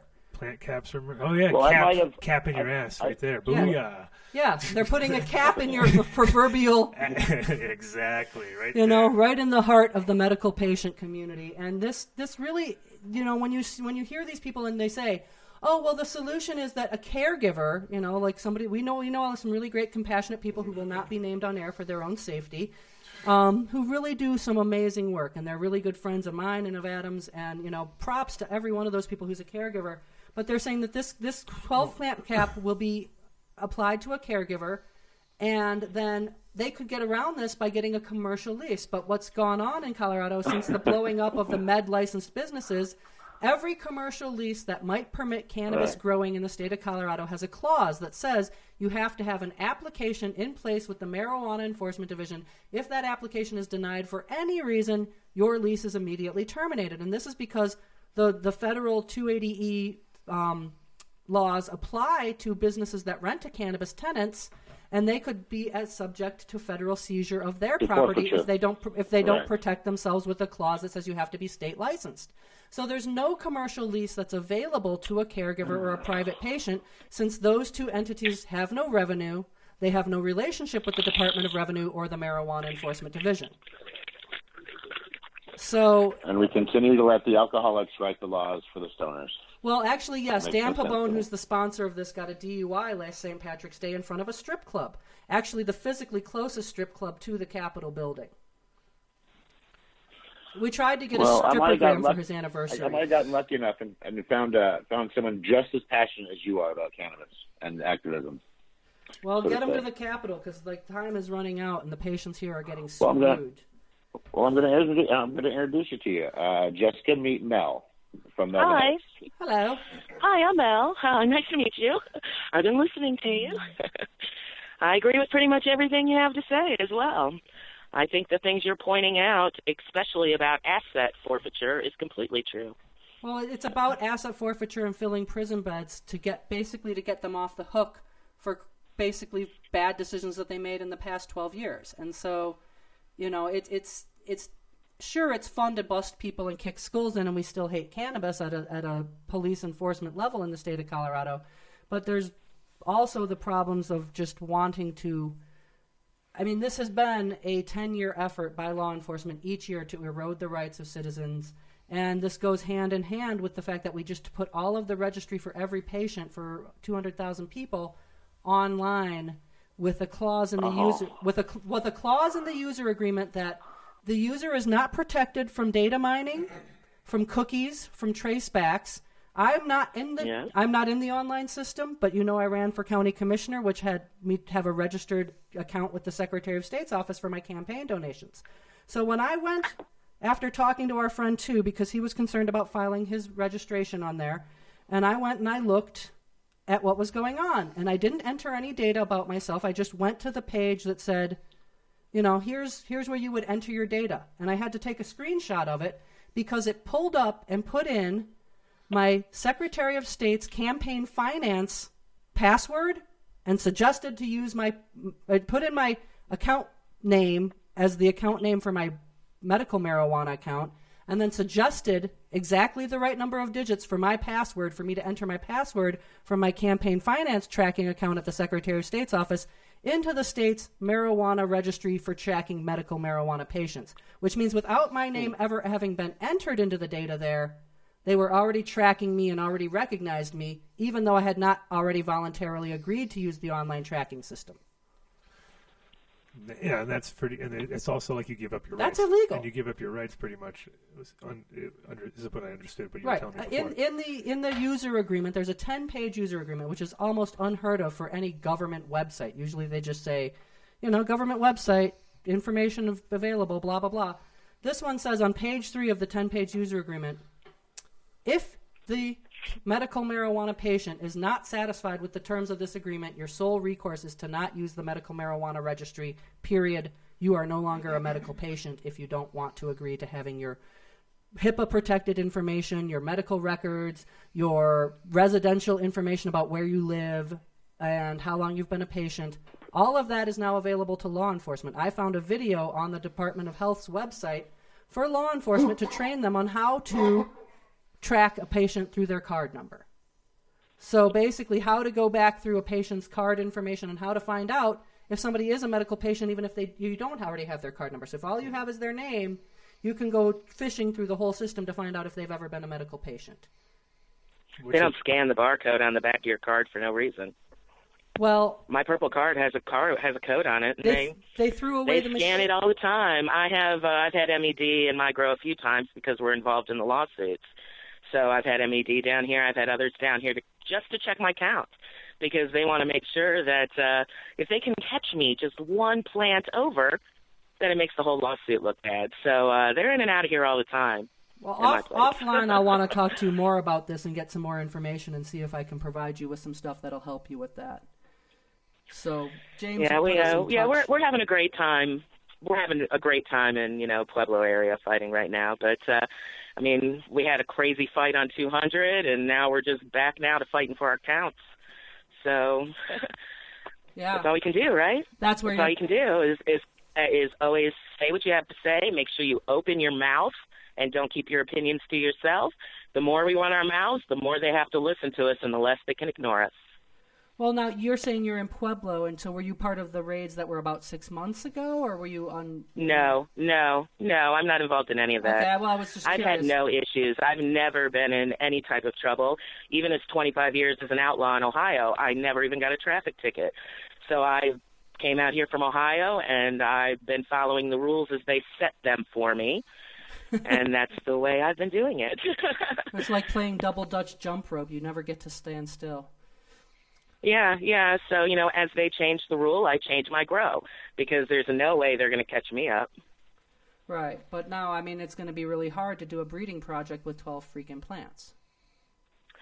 Well, yes, that is the truth, and that is uh, honestly that's the reason why my we may be walking out of Colorado. If I if we can't accomplish the work that we need to do here, and most importantly for me is accomplish the work I need to do for my patients, then I'm going to go where I need to be to accomplish my work. I'm I'm different, I'm sure, than a lot of people because I'm not concerned so much with the recreational market. I'm all about medicine, and if Colorado fights me on developing the proper medication for my my, my patients, I'm gone. I'll take the tax money that I spend here. I'll take my money and I'll go spend it in another state. That's how I feel about it. Well, it's amazing how Colorado's like, again? turning back on its patients, Say- and ta- turning back on its uh, people that moved here to uh, take care of themselves or take care of their family. And it's like, you know, there a lot of these people. It's like literally, you know, it, you can't eliminate any of the strains. There's, you can't eliminate any of the plants that are in there. There- There's not going to and and No. and nobody's going to I can't stop. lose any of my work. No, Exactly. and, and and what I've said for about five years, when going back to when they just started to let labs do intellectual property testing on products developed here, that we needed to protect and nurture the intellectual property that our state was creating, and create a safe haven where somebody who was developing a new product would be protected for their intellectual property, not exploited. I mean, basically now the labs in the state of Colorado have permission to sell any product developed here to the highest bidder from any other state for their own gain with no with no Yeah. there's you can't even have a non-compete agreement with the lab not to disclose the formula of a proprietary product developed in Colorado. And I, I have to tell you honestly, I pay so much more attention to things that affect my patients that you guys are probably a lot more versed on things than I am. All I pay attention to is what's going to affect my patients. If it's going to affect my patients, then I go somewhere where my patients will not be affected. That's what matters to me. I'll I, I'm not going to lie. I'll run away from bad laws so that my patients get what they need. I'm not going to deal with it. Yeah, the patients that I'm make working sense? it does, but the patients I'm working with can't get up and leave. Most of them are too sick Yeah. to get up and go somewhere new. So I'm, no, I mean I'm, I go. I'm stuck here with I don't them. expect my patients to go. I go. No, but I, I, guess did it in Ohio. I treated people for many, many years in Ohio, and I wasn't able to treat them properly because I couldn't do all the work I needed to do as an outlaw. So that's one of the reasons I came out here, so I could continue my work and not have to be an outlaw anymore. But now it feels like Colorado wants to make me an outlaw again, so maybe I should take a hike. No, I mean, I think uh, enough people here are going to hopefully rally. I mean, it's kind of weird because, like you said, people don't, you know, you, you put the word out and nobody shows up. And I, I understand that because it's like everyone gets Well, little, actually, little. what happened then was that these lobbyists and backstabbers and so-called cannabis Mm-hmm. activists put out the word and said, "Oh, don't worry, don't worry, we're going to defeat this," and then turned around and sold everybody. They didn't want anyone to be there to witness them saying that they supported this bill, so they took. When I shared that information, let me interrupt you. I'm sorry. When I shared that information, I received so many messages, uh, people telling me that's fake. That's not happening. That's not true. Someone was out there saying that that wasn't happening and convincing people that it wasn't happening. I probably got 10 messages on Instagram when I shared it telling me, no, that's fake. That's false news. That's not happening. I get up at 6:30 every weekday morning and check the legislative calendar because it's supposed to be up by 7 a.m. And I check it for like 45 minutes every day to make sure that they haven't snuck something in at the last minute. You know, this is how I found out that they have a bill that they just introduced this week to, to basically dismantle the governor's marijuana task force, which is the mm-hmm. entity behind this bill 1220. And what else has been interesting is that you know the the the, the bill to give PTSD patients medical access to cannabis on the registry has been held hostage for two weeks. They haven't given it a floor vote because they won't. They're basically telling all these lobbyists that worked on the that bill, if you speak up against 1220, we're going to kill the PTSD bill that you've been working on for all these years. So the clubs bill and the PTSD bill have both been held hostage and delayed from their floor vote for two weeks because they're waiting to see if this bill can pass through the Senate tomorrow, and then. So it went through committee today. It, the, it hasn't been determined, like they haven't posted whether or not it passed a vote or not in committee today, where they were trying to rep- resolve that the amendments that the Senate put on the bill are completely different than the amendments that the House put on the bill, which is good because if they can't agree on the amendments, the bill could still die. But this bill has been the fastest fast track I've ever seen in nine years of going to the Capitol every week for the entire legislative session and being really deeply involved in the cannabis legislative policy. So I'm pretty blown away by how quickly this whole thing moved through. I've never seen a bill go through both houses in less than a month. It's absolutely unheard of. Yeah, and especially especially uh, so against what the people had voted for, uh, you know, in, in in your face. Like, Right, and the, like- the thing is that now they're all happy because it's on the record of legislative intent that these so-called cannabis activists came out and said they supported the bill.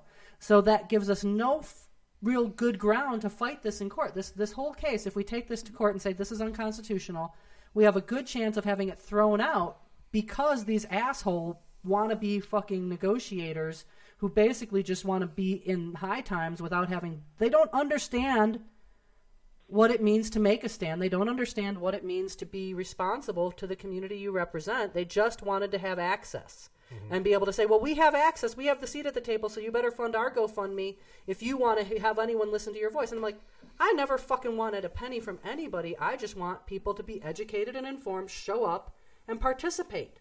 I'll give everybody the information every fucking day because I want you to be there and I want you to use your own words to stop what's wrong. And the, that's Thank what you. that's Thank what you. particip- Thank you. well, to me, that's what we don't need other people to speak for us. No, but, but it's hard to be on top of when things are going to happen. And so if somebody's willing to say, hey, I will check the calendar, I'll put the dates out, I'll put the, the hearings out, you know, next week, next Wednesday is going to be the hearing for this bill to destroy the governor's um, task force on marijuana. And we don't know what this is all about or what the sponsor's intention is. So I'm definitely going to be there and I'll provide a, you know, play by play of every person's testimony and what they say, paraphrased for my own amusement. Because I'm not to. Well, I'm I'm not a damn secretary. If I if I think what you're saying is fuckery, I'll be like, and Jim Brown says some fuckery fucking bullshit about fucking people up the ass. You know, because honestly, I'm the one who's writing it, and I get to write what I want. You know, but but it will be accurate. You will not be given lies about what somebody said because there's a legislative record where you can listen, and so I'm I'm. You know, I'm not going to conflict that. I'm just going to tell you, like, hey, this person's being a sellout. This person's being a bitch. This person's being a little lobbyist, fuckwad, twat. Right. And it's and it's amazing how it's kind of just culminated in the last months or you know two or Everything I've been saying, You know, people, no. everything I've No, I know. saying. And I mean, every, if you could go back and listen to, to the shows, I'm sure it's like you're the you're you're what's that what's that? Cassandra is the uh, mythological Greek. No, that wasn't what I was thinking Okay. of. But I was thinking the other one, the, the one that was more recent, that was uh, nailing all this stuff. Uh, Baba Vanga, you know. Oh her- yeah, that too. But Yeah. no, I, I have a, Baba what's called a Cassandra cannabis. complex. She was doomed to warn everyone of the future, but no one would listen to her. Oh yeah, that's you. 100%, Pretty much, yeah. 100%. Did she make cheesecakes too? Um, I don't know. Did she make cheesecake? I was gonna say. I, I was gonna guess she made baklava. Yeah, there you go. She's Greek. Oh, oh, even better. Good lord. So, uh, so Mel, tell us about. Uh, so obviously, you're you're uh, so like how many how many patients are you taking care of right now, approximately? Um, I have four, Okay. So, counting my husband, who is Sure. the whole reason I do my work from the beginning. He's had multiple back surgeries, so everything I do, he's my test monkey. there you He go. gets all the testing first. Yes, he's my little lab rat. So we make sure that everything works for him, and then we know it'll work for others because his chronic pain is so bad. right. So I have a test lab, and I've been doing this a long time. I did it all in Ohio for many decades, and came to Colorado so I wouldn't go to jail. Sure. Sure. I mean, uh, You know yeah, how it goes. of 100 percent, 100 percent. So, What part of? Uh, well, I'm sorry. Uh, what part of like in the Go ahead. like rural area, rural area of uh, uh Ohio? Oh yeah, I'm from Meigs County, Ohio, which most people know for weed, of course. Meigs County. So uh, you're, you're like the Varmint humble. You're like the were humble. You're like the my Humboldt of Ohio, or what? I was Meigs like, I County, didn't know that again. the Humboldt of uh, Ohio, I would say. Or, Yes, Meigs County is called the Humboldt of Ohio. we're on the same. We were on the same parallel. Have the same growing season. Very comparable conditions to Humboldt, except we plant up on ridges on the Appalachian Mountains. But yeah, so uh, came to Ohio from Meigs County and married into a pot family. Grew up in a pot family. Just kind of didn't have any choice in it. gotcha. And then when my husband got hurt, I started breeding just for him, and happily, it's worked out for others as well. It's And- made and so a lot you- of people's pain go away. So you're doing a lot of CBD strains, I'd assume, or, or you're doing kind of mixed. No, no, I work mostly indica strains. Buckeye Okay. Purple is the strain most people know me for. Right. I, I, yeah, CBDs. I leave those to others. Other people's are much more well versed in CBD than I am. Gotcha. So I, I know that pain has to be treated with more than just CBDs. yeah, the Buckeye I Purple think definitely. the, have, uh, the, uh, the term has been used as we call her the queen of perps. They call me the queen of the perps. yeah, me and Sonny, right? King and queen of the perps. Me and Sonny. oh yeah, we got, we definitely need to get you guys on a show Ah, together. That'd be perfect. Um, I love Sonny. He's awesome. yeah, yeah, and uh, so besides the purple strains, have you picked up anything over here while you've been in Colorado, or seen anything recently that you've been kind of playing around with, or, or you kind of stick? Um, you mean what new strains? Well, I have new. Yeah. My new strains are coming out. They're dropping right now. I think right now, Seeds Here now has them. Here now. Yeah. Yeah, Seeds Here now has them. Uh, Banana Buckeye F3s are out right now. That was uh, something I started playing with. I had an Oregon Kid cut that I was playing with, and I slapped it with some Buckeye Purple a long time ago and just started playing. And now I have her out to a really nice point. I'm very happy with her. She's very OG leaning with lots of pinks and lots of bananas, sour banana flavors coming out. I'm, I'm just in love with her. Not the deep, intense purple, not the heavy anthocyanins that everybody's looking for, because if you want heavy purple, you go to a true perp strain. Right. But uh, and what else is there? Mel's Punch is dropping. That's a true breeding F1. That's an F6 to an F5. So Now, that the is Mel- chuckers is have Mel- something to chuck that's is- a little more stable. Is, is Mel the monkey? Then then then polyhybrids, you know, and you know just some fun stuff to play with. And Buckeye Purple's always out there.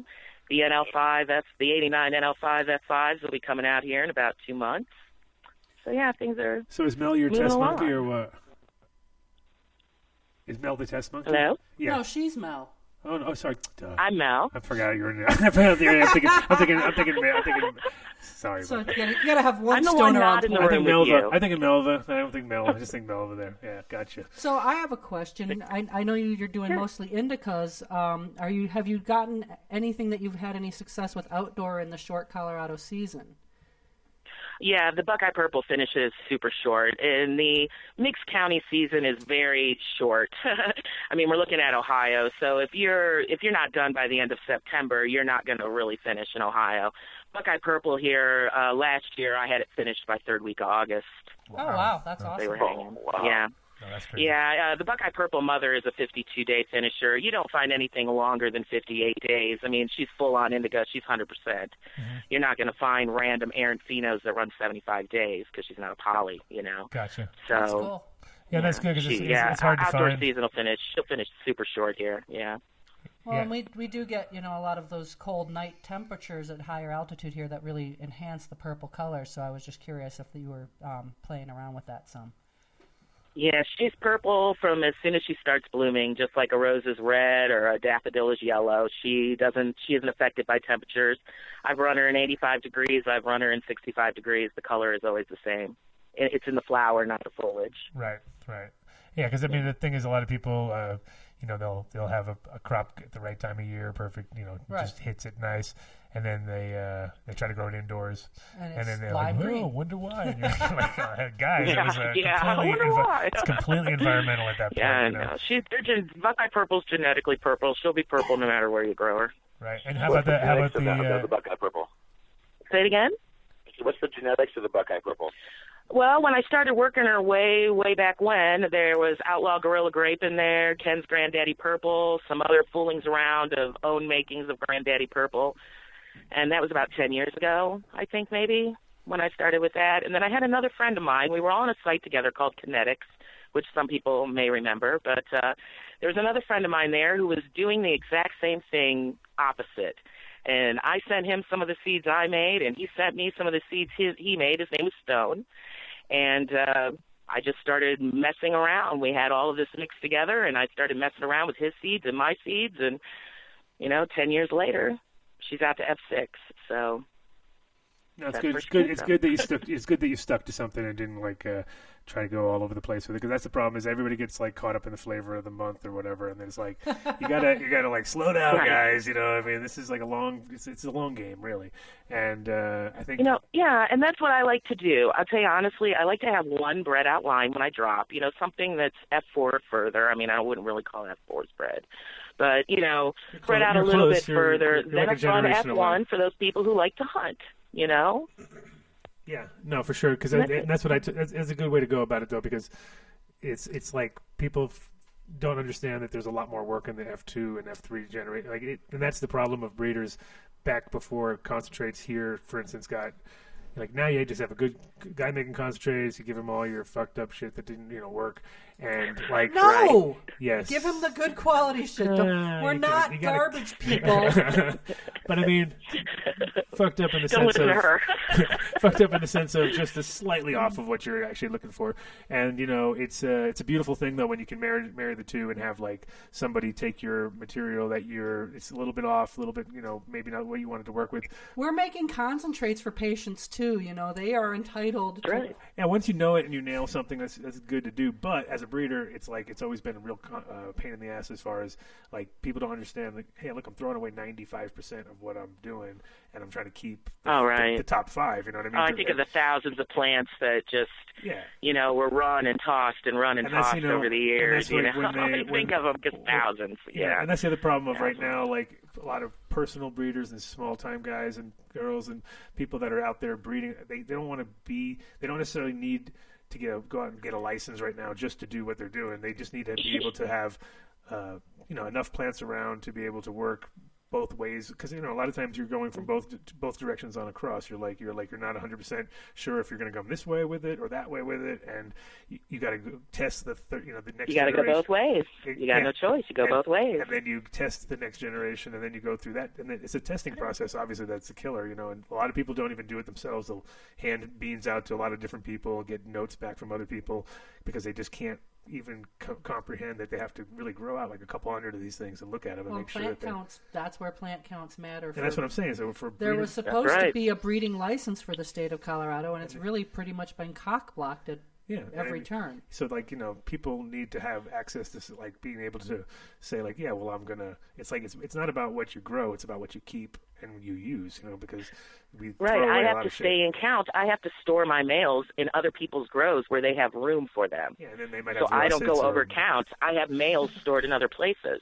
Yeah, but that I puts you shouldn't at have. risk. I can't do anything with Yeah. males. You know, we can't flower them. Yeah. I mean, we can't do anything. Yeah. They should be some type of exemption Exactly. for the males. It should always be some type of exemption. They should not be in our count. Males and vegging plants should never count in my, my opinion in any way, shape, or form. Oh, Plants should about never. How, how about this? Plants should never fucking be counted because they're allegedly Yeah. legal.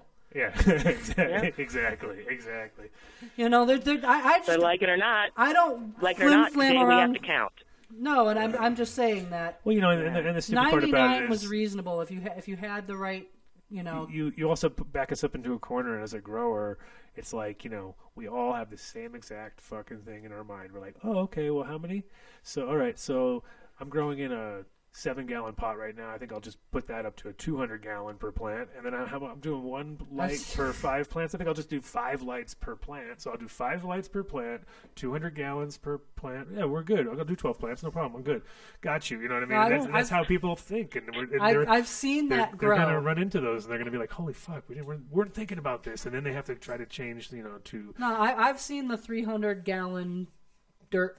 Yeah. Like I don't know what the hell that thing was intended for originally, but I seen the grow with the the, the 20 foot greenhouse, Mm-hmm. and the plants are up to the roof. So I mean, it's up to you. I mean, but the problem is that a lot of people, they're they're if they're say you're in a situation where you're in a wheelchair, you can't be growing twenty foot plants. You know, you're No. gonna have to like have a No. table that's down real But low, sea of green. and you're gonna have to grow. You know, and the thing is, you're gonna have to grow small plants that you can pick up. You can't, you know, can't pick up a five, a seven gallon pot in a wheelchair. It's impossible. You know what I mean? It's like you got to be able to pick up a little, you know, one gallon, two gallon pot, three gallon maybe max, and then just flower those and bitches that's the and person have, who needs the Thai plant they count need- for they- juicing, regardless. Exactly, and they just grow them quick, boom, harvest them early, juice them. You know, and that's and that's. I mean, there's so many different parameters that it, it doesn't even like make sense that they're going to get in our way and try to tell us how to do what we're doing because we're not even causing a problem. It's like that's that's the other part. I'm like, wait a Right. minute. There has never been a patient on the MMR registry with a high plant count that has been directly charged. There have been caregivers who have been charged with diversion. But there has never been a private individual patient who was growing 75 plants at their house who's been charged with diversion. When you're that sick, you don't have time to go shopping Craigslist to find somebody to buy the the two or three ounces you might have extra because the reality is you don't have pounds extra when you're that sick. You have maybe a little of overage that you could share with somebody else who you've met through some networking, but they've really tried to shut down the ability for patients to network, which was the best, you know, in the in the initial phase when we first went legalization in Colorado. There was so much information exchange from patient to patient, you know, where a group of 30 people with MS could get together in the same room. They could medicate, they could talk, and they could say, you know, these are the three strains I've tried that have really given me the best relief. You know, I've got a, I've got right now a patient that I've worked with for years who has neuropathy, and he swears by the mob boss. He loves the mob boss. If you know, and I mean, some of it sometimes I think it's psychosomatic. If we just tell him it's the mob boss, he'll feel better because he believes in it.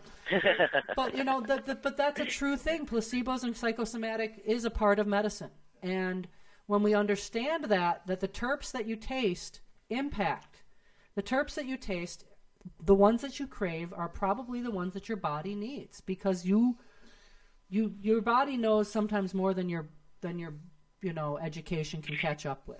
I mean, I've known Electrolytes you're talking about now, right? We crave. you- Bodies I mean, not just even, My but body like, but people who have like precursors of tumors are going to crave Oh, yeah. more of like limonene and Right. type of things that are tumor reduction oriented by nature. I think. I mean, to me, I Sure. like to smoke something that smells like a funky Sicilian's armpit. You know, that's my preference. Maybe with hints of diaper. You know, but um, right. everybody's got different terps that they crave, and I. I got a girl you would love. I'm sorry you said that, and you just No, no, spoke I- I just- a girl that I I- have. I just talk just about spoke what I like. about a girl I have. It pisses me off when I go into dispensary and some hottie with a fucking nice rack is like, diaper? I'm like, Sweet, sweetheart, go down to one of these rig fucking rig raff uh, affairs. I guarantee you, you'll get knocked up and you'll find out about diapers and what they smell like. Right. right. So you got a funky. You so you have a funky girl there. You said smells like diapers. Yeah, I have Diapers a, and I Cecilia. got a I- I really like- I like- nasty one. I like diapers. We always like we like the Yeah. dirty diapers, and it's like it's a whole different world. I, want to smell like that smells like an old Italian guy's white beater, wife beater when he took it off. You know, just good Yeah, shit. my nose orange reeks like uh, some some nasty girl from a hippie fest that hasn't taken a bath in a week, and so she's trying to cover it up with some orange oil. It's the most disgusting thing on the face of the earth. It's wonderful. Have, have, have, have, have you met Jessica? Hey, no. you know, James. She's not an unwell. Oh God, I didn't just describe you, did I? Hey, no, I, I took a shower last fucking week. Fuck you, James. all right, all uh, right. You know, all right. I may be underwashed. One I'm day 'cause I still too hot for you, radio. No, I'm James. kidding. Ja- James knows, showered or not, I'm still out of his fucking league. That's true. Yeah, I That is believe true. that. I've That seen is true. That is true. Yet, yet I love him. You know, he's out there for me. Hey, so um, I'm gonna do a since I got James on the line and we're t- we haven't done our proper uh, sponsor shout outs yet. We should probably do that real quickly, and uh, and then finish our last. We still have an hour to go, so um, I want to do this through real quick. And I'm going to finish off with you, James. So if you need to go run and do anything real right now, you got a little few minutes. Uh, Cool. And Mel, can you stick with us for another hour? I know Mel's having her uh, the Yeah. worst possible thing ever. You're heating your your uh, your water tank blows up. Oh yeah, throat. they're in there. Re- yeah, they're in there putting in a new hot water heater. That's all right. I'm hiding in the jacuzzi. However long you can hang with us, that'd be great. If you can hang with us half Cool. hour to whatever. Um, cool. Um, so let me go through my guys that keep the lights on here and the guys that keep this thing rolling. Uh, our buddies Jeremy over at Build a Soil. We'll start with you. BuildASoil.com for all of your custom fertilizer needs, all your custom uh, amendments, any kind of bokashi, any kind of. Uh, have you, hey, Mel, you, you know these guys? You know Build a Soil? Have you been? Have you heard of them yet? No, I don't know them. No, you they don't let me out of Pueblo County much. Well, these guys deliver, so they're even better for really you. 'cause- cool people. super cool. Check them out online. They have the greatest uh, uh, selection of or- organic, uh, like I said, amendments and soils. They can do custom soil blends, uh, de- deliver to your door. They're they're awesome. So uh, you can also just call them to you. Say, Jeremy, what's up? 855-877 soil. And he's uh, except for James. James is obviously the, the best customer service in the world because he's I mean the best, the bestest, this, this. Unless he's insulting. I'll even do it like I'll even give you one of those. Well, because I, I, I pay somebody. I have somebody do customer service. That's why. Um, but Don't have to. but uh, Jeremy Jeremy's customer service is pretty damn fucking good. Like he'll come out to your spot if you've got some serious issues. I've seen him do it. Like, all right, I'm coming. And that's like you know, come on, guy. Um, Right on. and if you want to go, no, we're not even doing him right now. He's going last. Fuck Seeds Here Now, right now. Fuck that guy. Screw them. Screw that guy. Our buddies at Growstone, they're actually supposed to be stopped by. That's right, Shay didn't show up already. Uh, Growstone.com, these guys have the great selection of totally uh, recyclable, uh, which is great. And uh, it's, it's uh, perlite for me is one of those things that, like, as a grower, you know, you, you love hay. You, you got to use it at what you think, but now you don't because you got something better. Um, but with perlite, there's you know it has a life to it. It's like after a while that shit don't even work anymore. With this stuff, it never breaks down. Um, you know, if it does a little bit, still usable. Recycled glass. That's why we're here drinking our root beers. So we're working. We're working This for was a Growstone. delicious. you like that root beer? Um, I usually yeah. drink normal beer. I quick- was concerned it might make me belch on air, but I seem to have worked through it. Yeah, you haven't done a- not not bad job at all. Um, not yet, at least.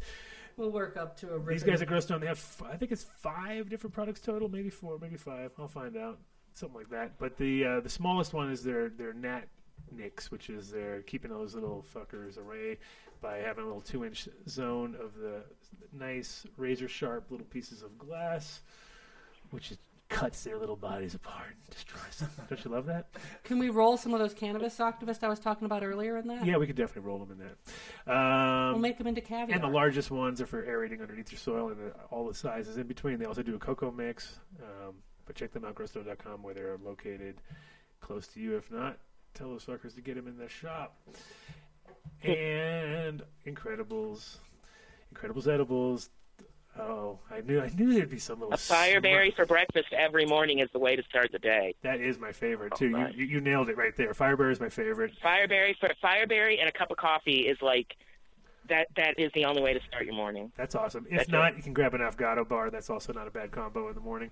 Um, if you don't have a, the best coffee, that'll make your coffee taste better. If you have really good coffee, like I always like, then uh, you go Fireberry and you're you're rocking with that. Um, they've got a bunch of new flavors. I'm trying to get uh, Derek on the show in the next week or two because I'm I want to try all these new flavors because I can't even can't talk about things I haven't tried, can I, man? What the fuck? How the hell am I supposed to do these ads? Um, but you can also go to iloveincredibles.com and check out the website. They've got a locator on there. You can't even see Colorado on the locator. There's so many places that have it. So don't even try to find actually which shop near you has one because they're stacked on top of each other.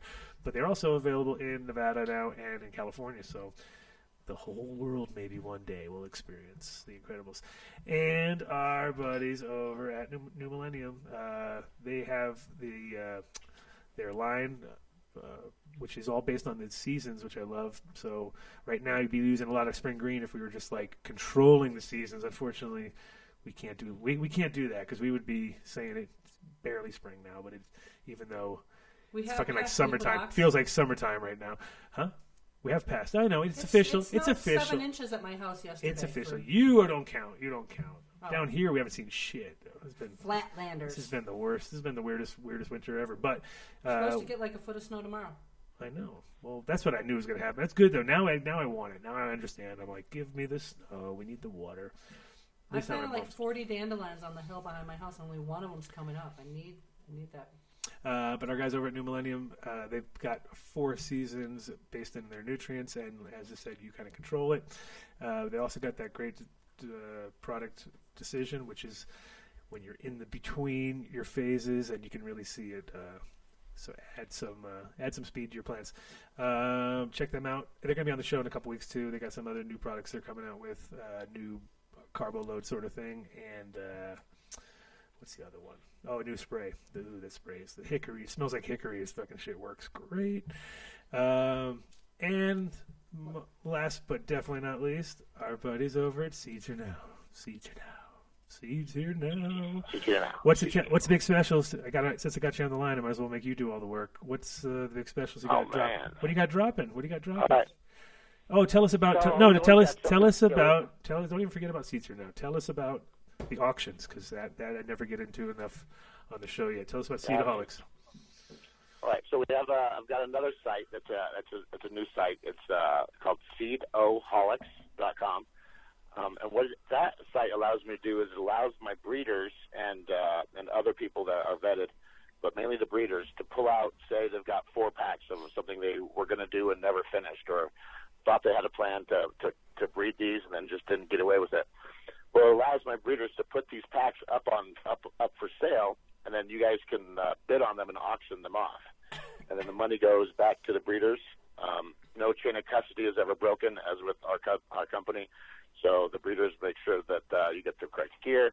Um, we do all the payments online, just as usual. With uh, we take credit card and all those things, good things.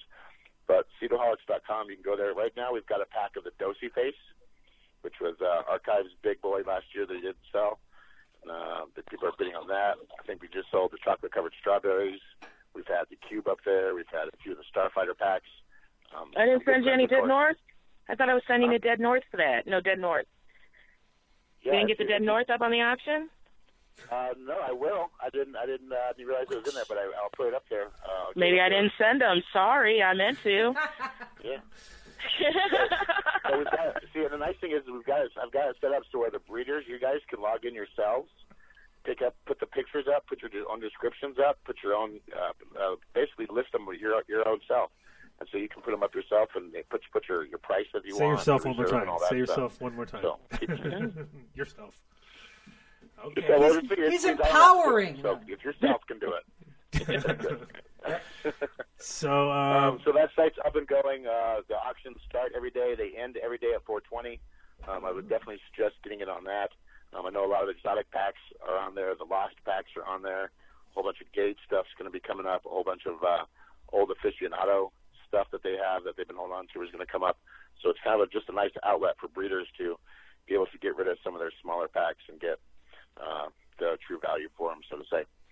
Um, Yeah, and also for people to get those things they heard about, but they can never going to get again. You know, that's that's what these Correct. are all It's about. like, oh man, I I, I love that that uh, it's, it's, it's like the cookies and cream S one or uh, F ones right now that that we're selling.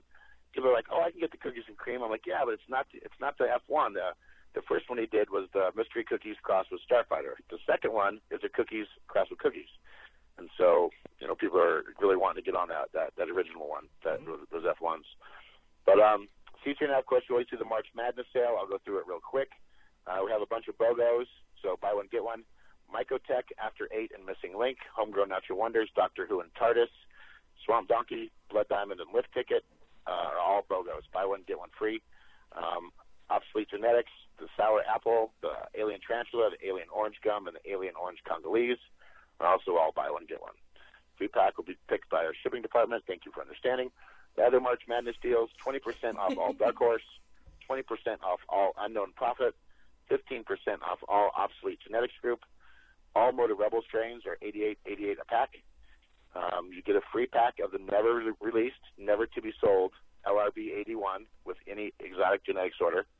The first person to grow it out, provide pictures, and correctly guess the cross, I'll give a free pack of the cube too. Now, Did you have like two? Did you have two Family Farms- teleprompters in front of you? You have two teleprompters in front of you. You're just going like. It's all from his No, I, memory. I just, It's all from his I'm just going memory. through my, I'm just going through my deals section. Okay. Uh, all Bog Seed, Crockett Family Farms, Brothers Grimm, and the Seed Company TSK are also 15% off. Um, buy two Motor Rebel packs and get a free five pack. Uh, Alex's Choice or Shipping Department's Choice. Buy any two packs of Brothers Grimm, get a free 10 pack of the Cindy Hayes. Buy a free, buy any, uh, get a free five pack of LRB 81 by Exotic with any purchase. Orders orders over 300, get a free three pack of Hell Monkey. Orders over 600, get a free free pack of Hell Monkey, and a free five pack of the Triangle Crips uh, by Freedom of Life Seeds, which is the Florida Triangle crossed with Kim's Crippy OG. Uh, we have a text, uh, the VIP text club. Sign up for that. 760-670-3130. And that way you get a text as soon as uh, anything drops. Today we had the new Melvanetics drop. Um, four strains went up. Next week we've got the uh, uh, Making America Grape again. So we've got the new Colorado Grape line coming out.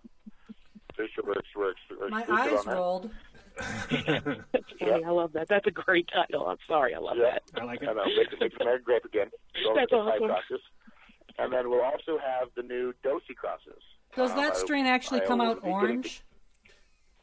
I'll be getting together with Fletch this after uh, this weekend in Seattle, and uh, uh, let's see, we got You got to burn the top. Dosey actually, male, white. Dosey male cross with amnesia, cross with cherry pie, cross with Dosey Do 9, cross with Dosey Do 22, cross with high octane, Gorilla, Gri- Gorilla Ape, Gorilla Glue, Louis the Eighth, NorCal Piss, Purple Oracle. So he pretty much took his Dosey mail and hit it with everything. But that's that's the hot that's the hot stuff. And that'll be coming up next week. Pre-sale for that happens on Saturday, 12:01 a.m. That was just pre-sale. Bam. See, thank God I didn't have to read all that. Yeah, Whew. I know. I Does think does that's he like? Does that what he makes you do if Oh, he one sponsors more you? thing, one more thing. And, That and whole all thing? The listeners, because because we, we appreciate all the listeners listening in, even though it sometimes might not be a Friday, it may be a Thursday. I appreciate it all. Uh, ADSI ship will get you free shipping. Boom. So just type in the code ADSI ship, and you will get free shipping. Finally. finally, finally, we get our we got our we get our own shipping thing. You, good job, good job, James. And Yeah, uh, that's all I got. That's all I got for now. that's all you got. That was good. It's Yeah. Perfect. Um, I'm proud of you. We're all proud of you. Thank you. Thank you. We're, I work Giant hard baby to- steps. Giant. Take, Just, just the Do I right have to breeding. say I'm proud too? Okay, I'm proud of him too. there you go. Yay, yay, yay, yay. Giant baby steps did good. Giant baby steps. Good job. Uh, I said I like the smell of That's right. diaper, but I don't approve of baby stepping. baby stepping? No. No, it's- no, I'm not- it's- I'm not doing no big baby- Indian He's a name baby. That they gave me. Because when he around when he went went around the teepee, he was so big that he didn't want to like step on the moon thing that they have under there, and he like kind of kept his steps real small. And so the the uh, roadman was like, Mmm, giant baby steps. And we were like, we were like, I guess that's his name. I guess he's found his his thing. His you know, spirit animal, his spirit animal is a giant baby steps. baby Huey. Well, well, after like round four, round five of that stuff, you want to make sure you're walking in the right area. You know, you don't want to do pull a pull a two and kick the circle out. You know, That's true. You Two just- stepped on the moon when we walked heck. in the first, right out of the gate. He was like right in front of the guy. Like, Oh. are you kidding me? He's like, oh, yeah, I stepped on it a little bit. Two. But You guys are uh, s- harsh what critics. explaining is we went down and talked to the uh, Native American uh, um, uh, church, Church of Native Americans, and uh, I thought it was going to be more of a fun type deal, but it was more of a stand up for cannabis and hemp and, and activist thing, and it was sitting for 12 hours cross-legged in a teepee. It was. It was. it, it was all right. At least you didn't. You didn't. You never screamed purple purple pineapple, so we were good. We, we didn't. I, I, I tried. I, I, Yeah, no- we- nobody saw me, but I tried. we that was our code That was a word. code word. That was a It's code word. Like if we had to get out of here, just be like purple pineapple. But yeah, once you got past once you got past eight hours, there was no turning back. You know what I mean? Come on, yeah. So But um, but yeah, so right now the Melvanetics drop is online. Yes, Um, tell us about that. Buckeye Purple is, is up there. And which uh, which which strains did you work with Sonny on uh, on that, that the uh, double purple? None. Delta? None. None. N- Sonny and I haven't worked together at all. Oh, I thought you guys Yeah. had, you had used. Uh, No, he's just my friend. Oh. no, we're yeah, we just say that. You know, it's just the joke that started at the Emerald Cup. Everybody started saying it at the Cup because I'm Buckeye Purple and he's Double Purple Doja, and and we were walking around together, so we started hearing King of Queen of Burps, King of Queen of Burps. Oh, nice. That's Yeah, it. thought- That's I, all. I, I, I, thought for sure there was a double purple doja in that in that cross. No, there's no Double Purple Doja in there. Oh, good well, there is in the Gorilla Grape. I mean, really? Gorilla Grape is double purple has double purple doja in it, but I didn't like go out and get double purple doja and put it in there. Yeah. Cool. no, no, but it's in the Gorilla Grape. Yep, and we've got uh, um, the the banana. Yes, the banana, which was uh, an Oregon Kid cut that was shared around one of our private forums that wasn't something that is like out there in the general population or anything. It was just a really nice cut that we all shared around one of our forums and we all kind of played with it and I just kind of went a little further with it. But that banana, I love this banana cross. The sour banana after the cure, I have not found one yet without the sour banana. It's amazing and so many gorgeous, just the lavenders and the pinks is just so pretty in the bag. you know, they look so great, and it just my husband when he needs energy during the day, he goes to the Banana Buckeye because then he can get his pain relief and he can function. He's not like sitting on the couch drooling from indica. so yeah, nice one. that's the banana.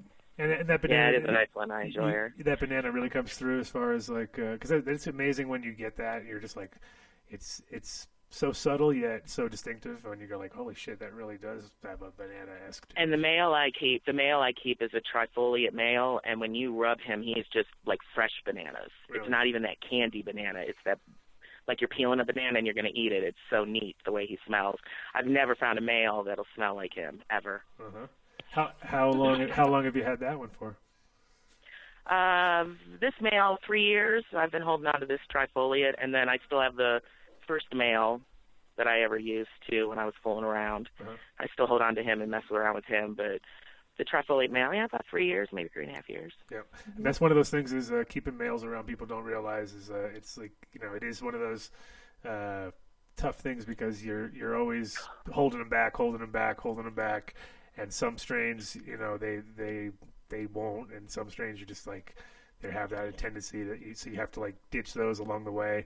They're just good for that moment. I have a little thing I do. I don't know if any of you guys do this. This just might be my personal thing, but when it comes to the males, I cut and I root, but every third round I flower them completely, just Uh-huh. to make sure shit hasn't gone weird. You know, I, I don't know if you guys do that as well with your males, but every third clone I flower them completely to finish, just to be safe. right. Is that something anybody else does? I don't know. yeah, I mean, well, it's, it's, I guess it's as long as you have it in your rotation, because some people uh, just have things and they don't actually use them too much. But if yeah, if you're definitely in some, it, it's like anything. Uh, if you're doing any kind of production, you got to make sure things are are still you know working the way they are. Especially like, uh, you know, what I always notice is people don't realize that you'll you'll take a seed, you'll grow the seed out, and that's that's that seed. You need to take the clone off of that plant, grow that clone off, and then to see if that's what you really want to keep because a lot of times people think like they go like oh that's the one right there you know what I mean and then all of a sudden you take that and you you have a clone of it and it doesn't it doesn't perform exactly the same as as that particular seed plant did you know? Um, but I but with the but if you have uh, long term if you're keeping something for 10 I have I have some strains that are literally 22 23 years old now and it's like you know I've had to keep even though I don't I have other newer newer newer versions of it I keep that thing alive just because it's like fuck you know I want to be able to go back to the source at, at any given moment you know and uh, Well, another reason I like to flower like that too is because I like to gather the pollen. It doesn't stay forever, and that way, just in case something weird happens, I mean, what if I have a fire and my grow burns down and I lose everything? At least I still have my male's pollen stored in the, you know, and I've got it. sure So every three months, you know, every third clone, I flower them out and I store more Store the pollen, pollen, yeah. and make so that I know I always have viable pollen too. Sure. Yeah, and I mean, the thing with pollen too is like you know do? you might have uh, if you have something that's a few years old, it might it, you might get a small amount of them to, to go, but it'll work. Mhm. You know what I mean? Compared to uh, and, and that's the thing I love to do. If I'm making seeds, it's always up from a li- it's always from live stuff, just because the, the results are so much better. You know. Plus, I don't want to do all the work. Fuck that. It's like I'll like let the plant. right. I was like, I but I just, you know, I I lost some things a long time ago, and I learned to just store that pollen, store that pollen, because if not, you end up screwing yourself down the road. You know. Sure. So every every third clone. Well, yeah, and, and if you're having and if you're giving your males to other people to hold, you know, there's always a risk there too. It's like you never know. Come, come, Of mislabeling, yes. Well, that, yeah, that, or just you know, people not not understanding how important that thing is because it's not connected to Well, there's so many environmental factors that can happen that Oh, know, yeah. can impact the Yeah. Oh, for sure. Yeah. And you know, you have to choose your your friends that you do those kind of things with very carefully. You choose only people who are high quality farmers. Like, you know, there's there's plenty of high quality farmers out there, but you got to pick like four or five that you can trust to store your stuff. Well, and you and always you're go, right? Always in Colorado, it's good to keep in mind that we have had times where weather has led to extended power outages, and that's Mhm. it's a huge garden. I mean, uh, over 20 years living in this state, I've watched a lot of gardens come and go from that. Where people live in rural parts of the state. Oh yeah, you gotta have your backups ready to go with that situation. Yeah. 'cause, yeah, and it's it's Oh, yeah. that's a scary thought. I mean, Well, if, if everyone in a group is all in one area and that whole area loses power for three days, Mm. everybody's garden's pretty fucked, and everybody's going hermy if they survive. Oh yeah, the East Coast got slammed this year. There's a lot of gardens that got lost along the way. There was, Oh yeah. Yeah. Take that, The Cornell. East and the West got the West got slammed too. We pretty much saw uh, rain from October 1st to October 31st. I know I've seen probably you know certain gardens 50 to 60 percent of their crop lost because of mold. It Yeah. was just bad this year out west. That's what I heard too in Oregon. I heard my friend said that the they was like just gray sticks as far as I eye could see. You know what I mean? I was just like, fuck. You know, like, what are you gonna do? Pretty much. Yeah. Well, it's, it's farming. Yeah, no, hundred percent, hundred percent. Uh, So we are on the wind now. We got about eight minutes left or something like that, or how long we got? In the show? Uh, we're at two hours right now. Oh, we're only at two hours. Shit, I thought we were a lot longer. Cool. We got, Am I got time. staying for the whole show, or am I leaving and these guys are taking over? You're not leaving. No, you're never leaving. staying. You got, you got rant. You just want to look at my tits, James. Don't lie to the people. Well, Hey, you can't say that. for If I ever have to come there, my husband's never going to let me come there if that's what they're going to be doing. I didn't. I swear to God. Your husband is safe. So- James isn't even here, so he'd have to Yeah, really no, look hard. I'm, I'm, I'm just making light of the situation here. Of course, you, of course. We are all irreverent. There, there's no one here who's really like not irreverent, but uh, you, you don't have to. You, you could talk about whatever the fuck you want. I'm not. I'm not here to, di- you know, influence your dialogue. Forty minutes. Yeah.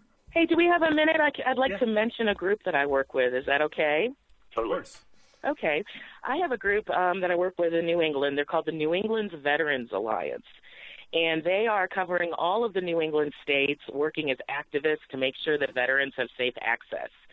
And uh, if, I, I just wanted to mention them because if anybody is listening and they're in the New England area, they definitely need to go to neva.com because these guys are busting hump like you would not believe. They are testifying everywhere. They're part of all the lawmaking. They're just and they're making sure that the patients are getting the medicine that they need. Some of these guys are patients going without their own medicine so that their friends can have medicine. So um, if you're someone who is a veteran and you need help and you're in the New England area, you contact the New England Veterans Alliance today. and they will help you any way that they can.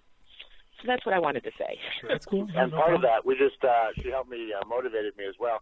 We just set up a code on the website. Uh, NEVA is the is the is the is the code. Um, you get ten percent off the site, uh, all veterans. So Yep. um, yeah, that's just a ten percent off. We can do. Yeah. Uh, use the NEVA for the is your promo code for that NEVA. Yep.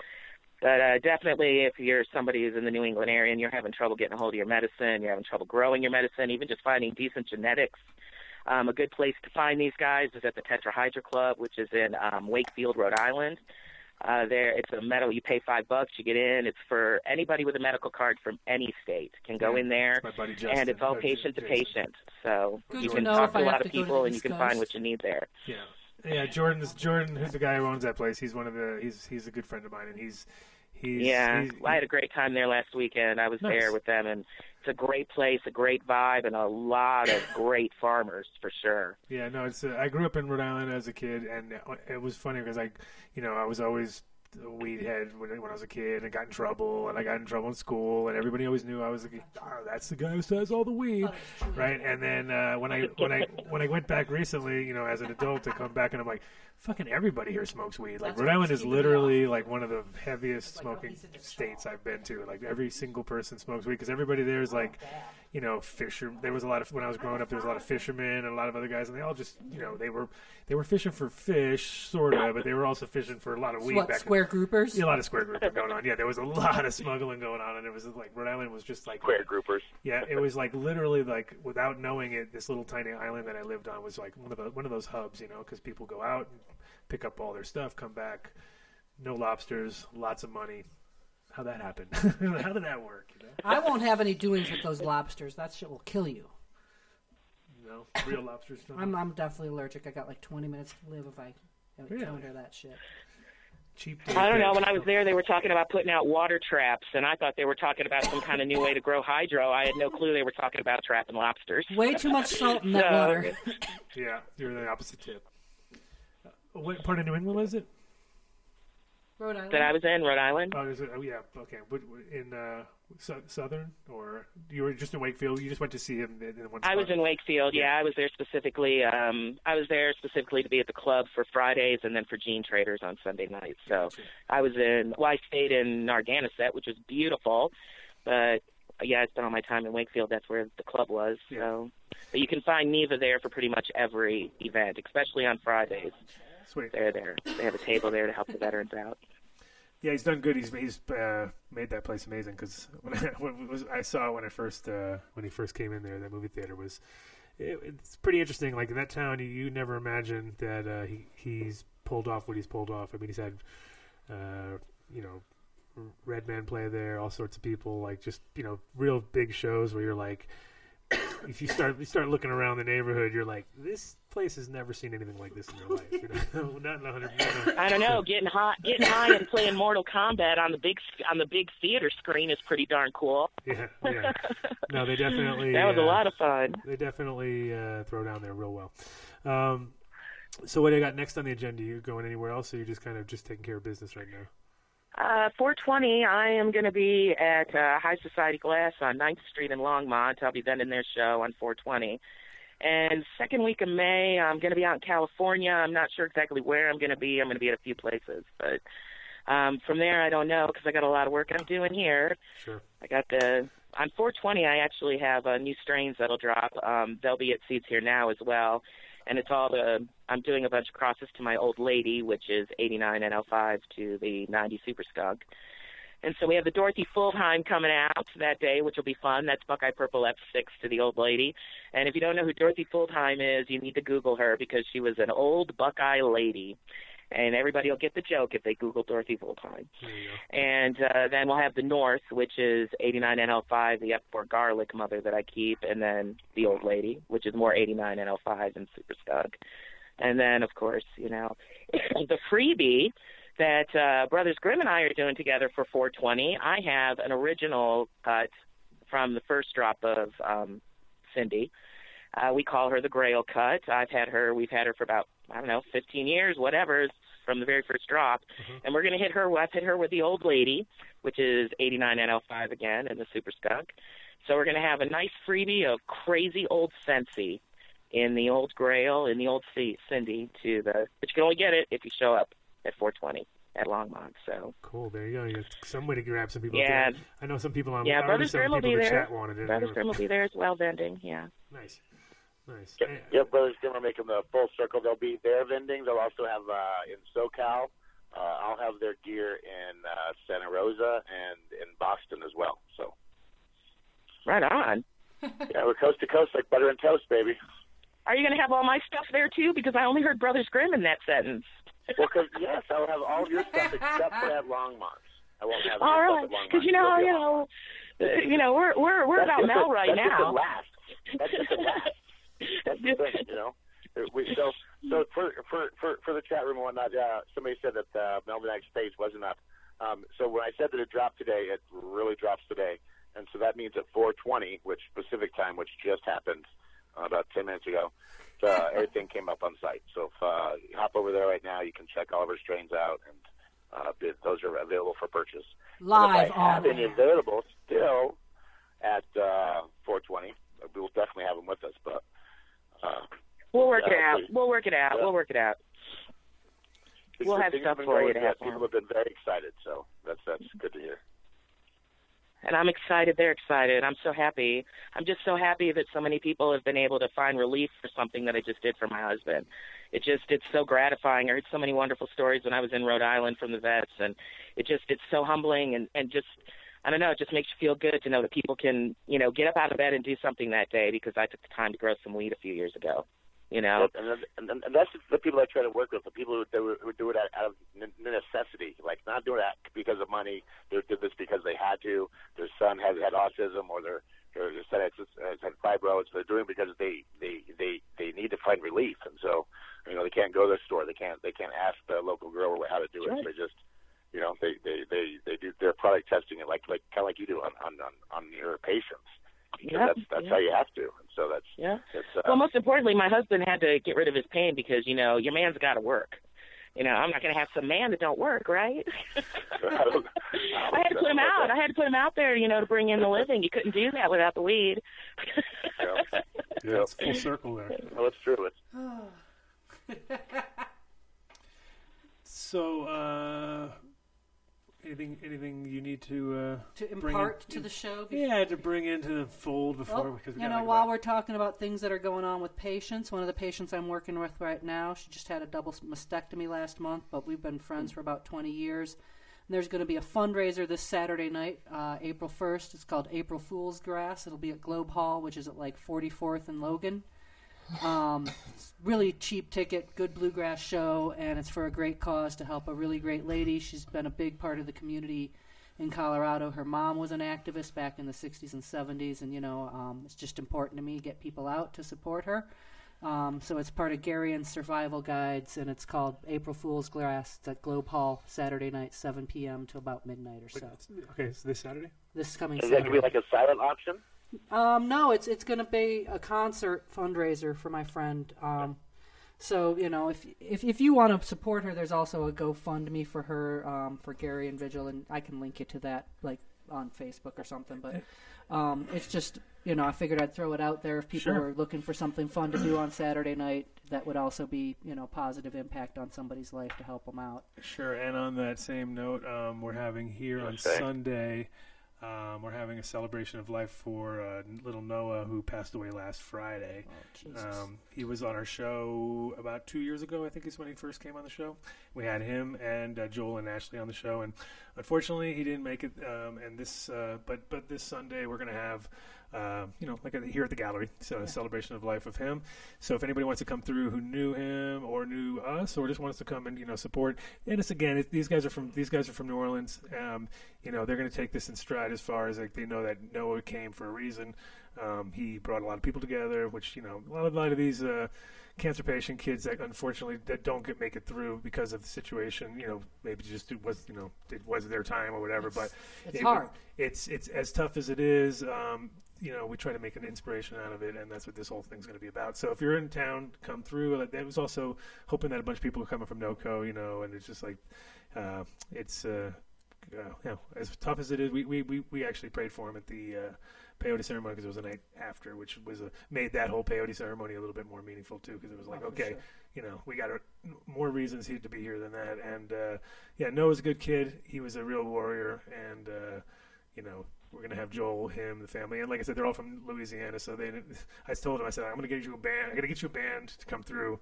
We got to do a real New Orleans style, you know, Awesome. proper. So hopefully we can get that together. So if you guys are Full in town, march. full march, you know. So That's come on awesome. through, help us out here at the SoHi, which is 2209 Welton, 3:33 p.m. Uh, is the starting time. Cool. Good Yeah. to know. Yeah. I. I just lost another patient last week too, and you know it's it's so weird. I mean, sometimes you feel like you're almost really in touch Uh-huh. with this. Where Sunday afternoon, as my friend who I've known again for like 15 years and a good lifelong friend who you know has had problems and been been with the VA and taken a ton of the medications from there, and I think that led to him having a heart attack and his heart muscle being weakened. But uh, on Sunday, while I was out doing errands, I looked at some stuff, and I saw, thought, is this you know do, is it time to buy these ingredients because is this patient mark my friend is it time to make him his next batch and i was like no no it's about two weeks too soon he'll call me in about 10 days but i like actively looked at and thought about the ingredients to make the thing that i specifically make for him Mhm. and it was as he was as his wife partner was trying to get him to the to the hospital to, Wow. the, to the ER and he got him to the first ER out where we live it's very rural Hmm. and then um, they put him on flight for life and you know that Wow. was that was it and Yeah. you know it's fleeting I mean this person was only in his 50s it's not you know we're not talking about somebody really elderly but Right. Yeah, I mean it's crazy. It's like uh, you know, and, and and this was the, the you know not to go to any put any damper on anything, but the whole shitty part was is that the Parker police that came or to to the scene because he it was a classic too where Joel they didn't have the vehicle wasn't really working good. Um, you know, every kind of their phones were turned off at that moment. right So everything was up against them. Like, and then the, when the police arrived, they questioned whether the kid had possibly gotten into some into some of the grow food and maybe poisoned himself. And they're like, you know, this is way beyond that. like, and and then he kind of made them do it, made them show him the paperwork and show him all the plants while the they're the situation he was on. Oh, my God. You know, Oh, you're kidding me. and and and wouldn't let him follow the wouldn't let him follow the ambulance. And that's like. yeah Come- no this is on, this is on, what people, this come on. is this is what's wrong with our society we've Mm. lost our way for compassion Right, and we've so- lost our way to be the way of freedom So that was, you know, one of those situations where it's like, really, you know, that that's the that's that's because you see plants. You know, first thing the cop said when he walked in is, "Oh, I could get high just walking in here." You know, it was like that's that's not the situation you're here for right now. You know what I mean? Right. And and of course they wanted to Not to deviate. reserve and protect. No, not at all. No, and, and I mean, when you're calling for help for a pediatric medical emergency, there's only one priority. And Exactly. that's getting help for a child. Right, right. You know, no And matter. every second counts. You know, it's yeah. like, come on. Oh, yeah. I mean, I get frustrated by how how our our prejudices prevent us from focusing on really always putting the, the best interests and best needs of children first. Well, as growers, as you know, we're like we're always scared to, you know, maybe you know answer the door or deal with you know public, deal with public or deal. Understatement. so so when when there's a situation and the sit- you know they have to come into your like I love it when paramedics are real. You know what I mean? Like they don't give a fuck. They walk Right. into the room, they see the situation, they know what's up. It's always the cop that walks in after who's like.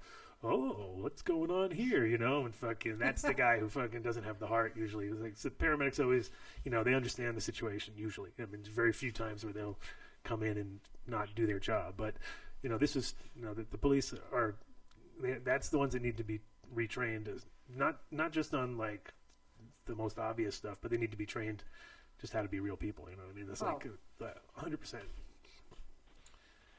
I, I could tell a story that I'm going to not tell here because it just would make me kind of go off on a fucking rant and a half, but uh, I won't have any fucking doings. The cops for fucking help. Yeah. Well, I mean, it's just it's it's Never. it's uh it's just crazy though because we definitely have had that like you know you're always like nervous about your your your situation because regardless of plant counts and all that kind of bullshit, it's just it's privacy. You know what I mean? It's like your house. That's your space. Right. And so, uh, you know when when confronted with with any kind of authority, it's like automatically we get into this weird you know weird. Well, zone. I think there's there's a like I meet younger people who are coming into this scene, and a lot of them are great fucking people, but they they make me uncomfortable because they don't have a proper Nancy Reagan era level of paranoia, right. and I'm just like, shut up, shut up, shut up, because it's just It's like wait, wait, wait. Let me Instagram that real quick. Hold on. You know, you're like, I mean, wait a minute, what'd for you just do? years, you know that I was this cheesecake lady, and I traveled all around the country, all over from coast to coast, selling edibles on the DDDL. And Mm-hmm. I would never let anybody use my real fucking name. Oh God, no! And I would never let anybody take a picture of me. And I mean, this is back like before MySpace. I was like, no. When people first just had cell phones, I was like, hell to the fucking no. BMS. I would just not ever. Well, you know what I'm saying. Is like, but before any vague vague legalization or fake legalization or quasi legalization like we have today, you know, your whole thing was like, yeah, people got to know who you are and that you're providing this really good product. You know, I put my picture on my logo in like two. Th- 2001 because amateurs and imposters were making knockoff cheesecakes and I wasn't having it. And I was like, hell no, I had a brand and a logo and everything for years before it was an opportunity to do so. And at the same time, I was never like, oh God, there's no, I didn't have a real name. There was no Jessica, you know? That was just not even a real person. Like maybe 25 people on the planet knew my mm-hmm. real name.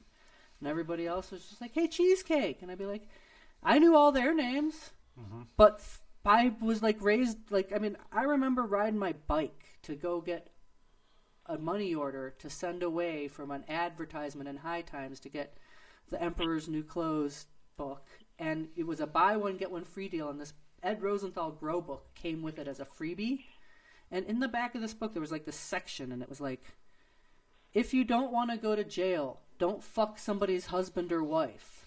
Like only break one law at a time. There were like all these really great life lessons in that fucking book. And I read that book when I was like maybe, you know, in 1988, 87, like 13, 14, 15 years old.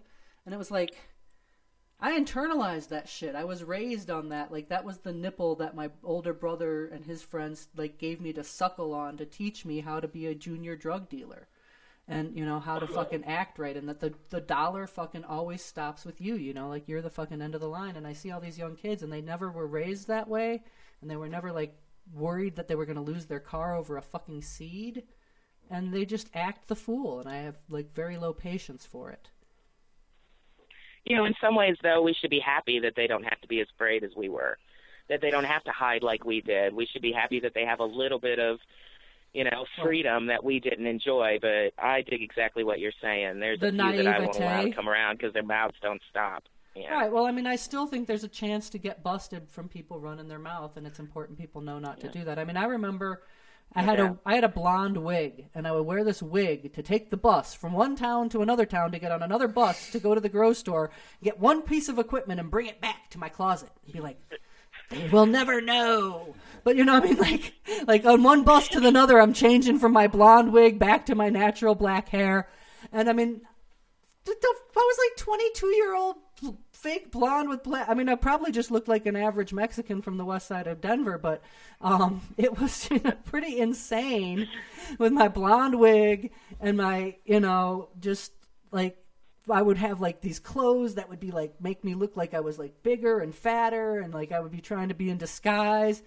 And like there's something about those memories that's kind of cherished now, you know, as a middle-aged person to know that like you know, it was I don't know. I mean, it was there was a little bit of fun in it. Sure. And at the same time, you know, it's it's hard to respect some kid who thinks he's a master grower if, if he didn't even own a wig, motherfuckers.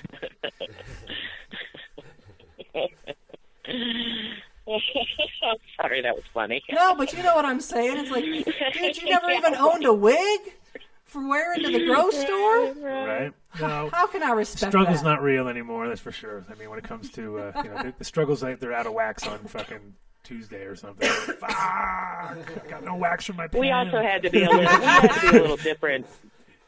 We had to be a little different too because we were women in an outlaw market. So Sure. we had to disguise ourselves. But see, I never. we had to do things differently to be safe. Men in an outlaw market is one thing. Girls in an outlaw, totally different. And to go by So your we had to be safe. to We do it by careful. yourself without a husband or a boyfriend is definitely it freaks dudes out. I mean, I, I can tell you someone whose name I will not mention because she loves fame too much. First thing she ever said mm. when I met her was, "Well, where's your man?" I was like, "Well, I was fucking this dude a couple months ago. I think he disappeared to do cocaine down in Tampa, and I'm not missing him at all, but." You know, I know your husband, and I don't want to fuck him. Like, you know, I'm I'm here to talk about business. Let's let's get down and sell some shit. And uh, you know, it's like you, love her. It- it's just I'm horrible, but I'm honest. You know, and I mean, No, no, I love it. I love it. You're you're you're you're, you're no bullshit. no, there is there's nobody gets a free pass. No one. You get a free ride once, maybe, and you better fucking cherish that shit. No, we ride for free. No, or but just no. The truth gets said about everybody. If if you're a fuck, you're gonna get called a fuck. That's for sure. If you're in the room, I 100% guarantee it. I guarantee it. I'll just march right up and be like, "You're a fuck. You're a fuck. Sometimes you're kind of a pussy. You're all right. Uh, Mark's Well, Why don't okay." you start coming to after parties with me? Because the show after parties sucks. So you would be fun to go with. I, but what what fun would it be? be to Basically, it's like okay, that's not as much fun as it looks to other people to have to be the person who calls the fuckers fucks. You know, basically, know, it's- a it's a heavy why I want burden, it. James. You you don't understand. I mean, I could teach you, I could teach you a keen sense of immediate like. Like there's certain things that are just a dead giveaway. When a man's wearing shoes that look like they're desperate, like like when a, you know what fuck me pumps look like for a woman, James. There's shoes like that for Oh, a yeah, oh, yeah. man, and when you see a man wearing that, you just know fuck. Like you know, there's certain gimmies. Every guy's like, what? Wait a minute. What am I wearing for my shoes? Gym Yeah. shoes, gym shoes. You gotta always be. I, that- I, is I don't care. like I have What? th- I have three three life rules. Three life rules. Mm. And the second life rule is never, ever, ever, ever leave your house without shoes you could run from the cops. Always, always. Jordan. Yeah. We're never gonna get to the point where I'm not running from them motherfuckers. No. Uh, I will never wear high heels. I was gonna say you're not wearing dress those pumps. shoes. You're not wearing those pumps. No, look at I got some great gym shoes. They match this outfit. Very nice. These Very nice. America, you need to see these shoes. Look at that, They're America, America. See those? America. I'm ready to run, motherfuckers. Always ready to Oh, oh. Run. what are you looking for? Your Wendy Williams shoe cam there? You need a Wendy. You, you oh, I never don't mind. know. You probably don't know I Wendy don't- Williams. no, I don't. Mind. I'm- We know Wendy. We know Wendy. Wendy, I love Wendy. We know Wendy. Can, can we talk? Can we talk? Yeah, yeah. Say it like you mean it. Yeah, yeah, yeah. Say it like you mean it. So How you James, so? James, are we even allowed? Are we allowed to talk about this big announcement you're posting out there on the show? Or What's the deal? What? Is that, What's the- there's I see you announcement? posting. I see you posting here. Like, oh, okay. What is he doing? Is he chatting? Announcements? Are we announcing something? Is that? Is that? He's is that- building the something that you would do. suspense. I, I no. Somebody just asked about if the ADSI was at at 420, and I said it wouldn't be No, on 420. it's but, definitely not uh, at 420. That's something that you gotta, you gotta, you, you gotta do. It's definitely not 420. We're we're we're Uh-oh. getting the details. Let's let's get the details wrapped up before we announce the, the big giant announcement. But Well, no, don't worry about it. Nobody's going to miss Adsy. No one's going to miss Adsy I'm, this I'm receiving provocation. And we will from- send invitations from out this year as we always do. We have on, on the text messaging. He says these glasses make me look high as fuck. Yeah. That's what I said. I said, I said we're dotting the i's and crossing the, crossing the t's, but but, but we'll have. And he, the, he uh, told me to tell you the shit talk the I told him about Gemma, but I was being nice about that, and I, I was refraining from shit. You know, talking. you're doing good. You're good. dude. I was proud. I'm, I'm proud You were of you. proud of me, weren't you? I you? am proud of you. You see, I, I, I suppr- because I because there's people who need to be shit there's talked a thing called professionalism in this world. We have to be professional a Yeah. little bit. It's just this Right, much. like, this like I, get, I, I I just can't straight out attack Crop King anymore. I have to do it around the corner. You can't. You have to be professional. Gotta be. Gotta be. What you you pooped on the corner? What? I think no, I, no, I, I missed said a few I, I- adjectives I, in I there. can't just attack Crop King. Oh, That's crap sort of- king! I thought you said crap king. I didn't know what that was. Uh, you can do Well, whatever you want. the same can, thing. They're you can, similar. You but- can you can attack Crop King if you want. They don't sponsor the show. I don't, give a I fuck. don't know who that is. I know just, that. I'm just sick of him uh, uh, stealing other people's plants and making S1s and selling them. Like he's he's he, ha- he has No, a blueberry and we- an azure haze. We all know that you want to go directly to the breeder. You go to Seeds Here Now, and then you get your shit directly from the breeder because all you are is that guy to facilitate us and make us all happy. Was We he, he's the technology brain. He's the and shit. technology, exactly. That scares me. yeah, that does scare me too when you, I said, need when you help put it with that that way. shit. I'm, I, I'm the proxy. Just I'm I'm, Yeah. I'm the proxy. I'm just the guy in the middle. He's the nexus. You're the nexus of this crew, basically. It's all very exciting. He's the meat in the sandwich. Mm. But uh, But uh, so uh, earlier we were talking about how last year uh, most of Oregon went to uh, went to mold. Um, I know that uh, one of the nice things about meld strains is they're generally 50 to 58 days. Um, somebody had brought up in the chat room about Lambo, Mhm. so I just figured uh, we, we we never get you to talk about anything. Do to give us the background on Lambo. Did, didn't we start that and not finish it a couple shows ago or something like that? Wasn't there like a half Lambo story presented, I believe?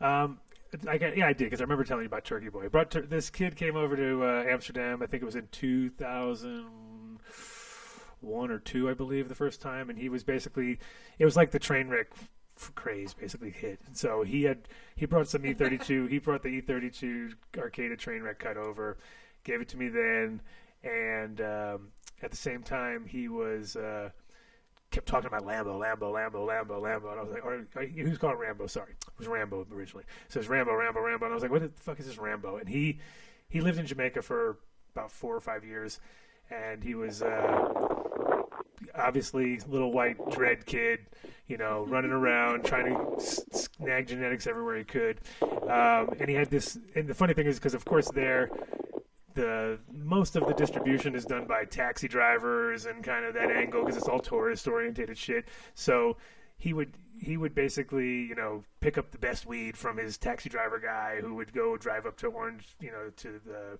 to the, the spots in the grill that would be the, pretty much the inner circle of growing there or whatever and everybody there was they just called this shit the most wanted because everybody wanted it. Fucking, they wanted that weed. So it's like the most wanted, the most wanted. So it, you know, strain wise, I have fucking no idea. It basically just came to me as bags of most wanted, and this other thing which was called nine month skunk. And uh, so he brought these seeds to Amsterdam, um, and we he also brought uh, an Afghan from NorCal, and so he kind of brought all the ingredients there. We worked on it from 2001 to 2003 and had it in the cup in 2004 i believe it was first time.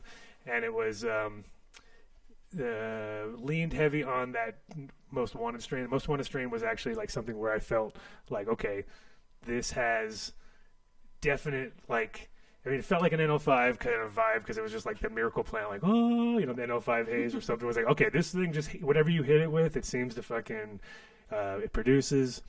Um, and then the nine month skunk was all yield. You know, it was like the plant that actually took a shitload of time down there because most stuff would flower instantly and it would just be this little popcorn nug bud. So they, they down there they didn't really want in, pure indicas because it just didn't work. You couldn't grow. You couldn't grow a super fast plant in, in Jamaica because you don't have any veg time there hardly. So they so this thing was big. It wasn't skunky like it wasn't it wasn't a skunk number one. Uh, it was definitely more raw, but it was a big enough plant that it actually produced like weight down there. So um, then we crossed that with the so we crossed those two together for two for three generations, and then we crossed that with the Afghan, which they called Super Afghan, came from NorCal, and um, that was just super mold resistant, and that's why it was called Rambo because it was like a perfect outdoor plant. You could just throw them down.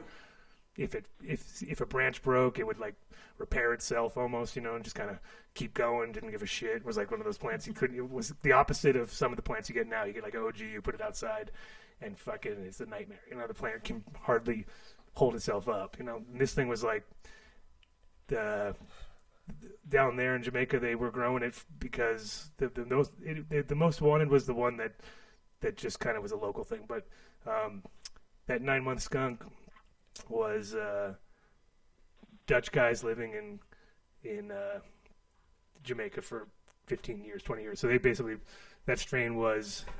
Uh, so I don't think any of them came. You know, obviously it wasn't like Jamaican strains as far as like, oh yeah, this comes from some land raised Jamaican. Those are like for sure brought down there, worked down there, and then brought to Holland and worked in Holland. And so it just turned out to be one of those plants that was so mold resistant that we were calling it Rambo. And then Ram- then we got a cease and desist letter from Universal Studios. so it was probably one of the first guys with the seed company getting cease and desist. So they're like, you can't call this Rambo. You know what I mean? I was like, fuck. Like, they already had packaging made. I had everything done. That was my first, uh, the first year we did it. We came out with the most obvious shit where it was like, you know, you grew first bud. You know, of course, because that was it. The tagline's done. You grew first bud. Rambo. This shit's flying off the shelf. People were loving it. cease and desist. So we called it Lambo because we're hood lamb. So I was like, okay, well, I'll kind of throw the Lambo in there. Then all of a sudden I realized, well, that's fucking Lamborghini, isn't it? It's not. Now it'll be the next guys who come down the fucking pipeline. Like, you can't call it Lambo, you know. So, but up until now, no cease and desist for that one.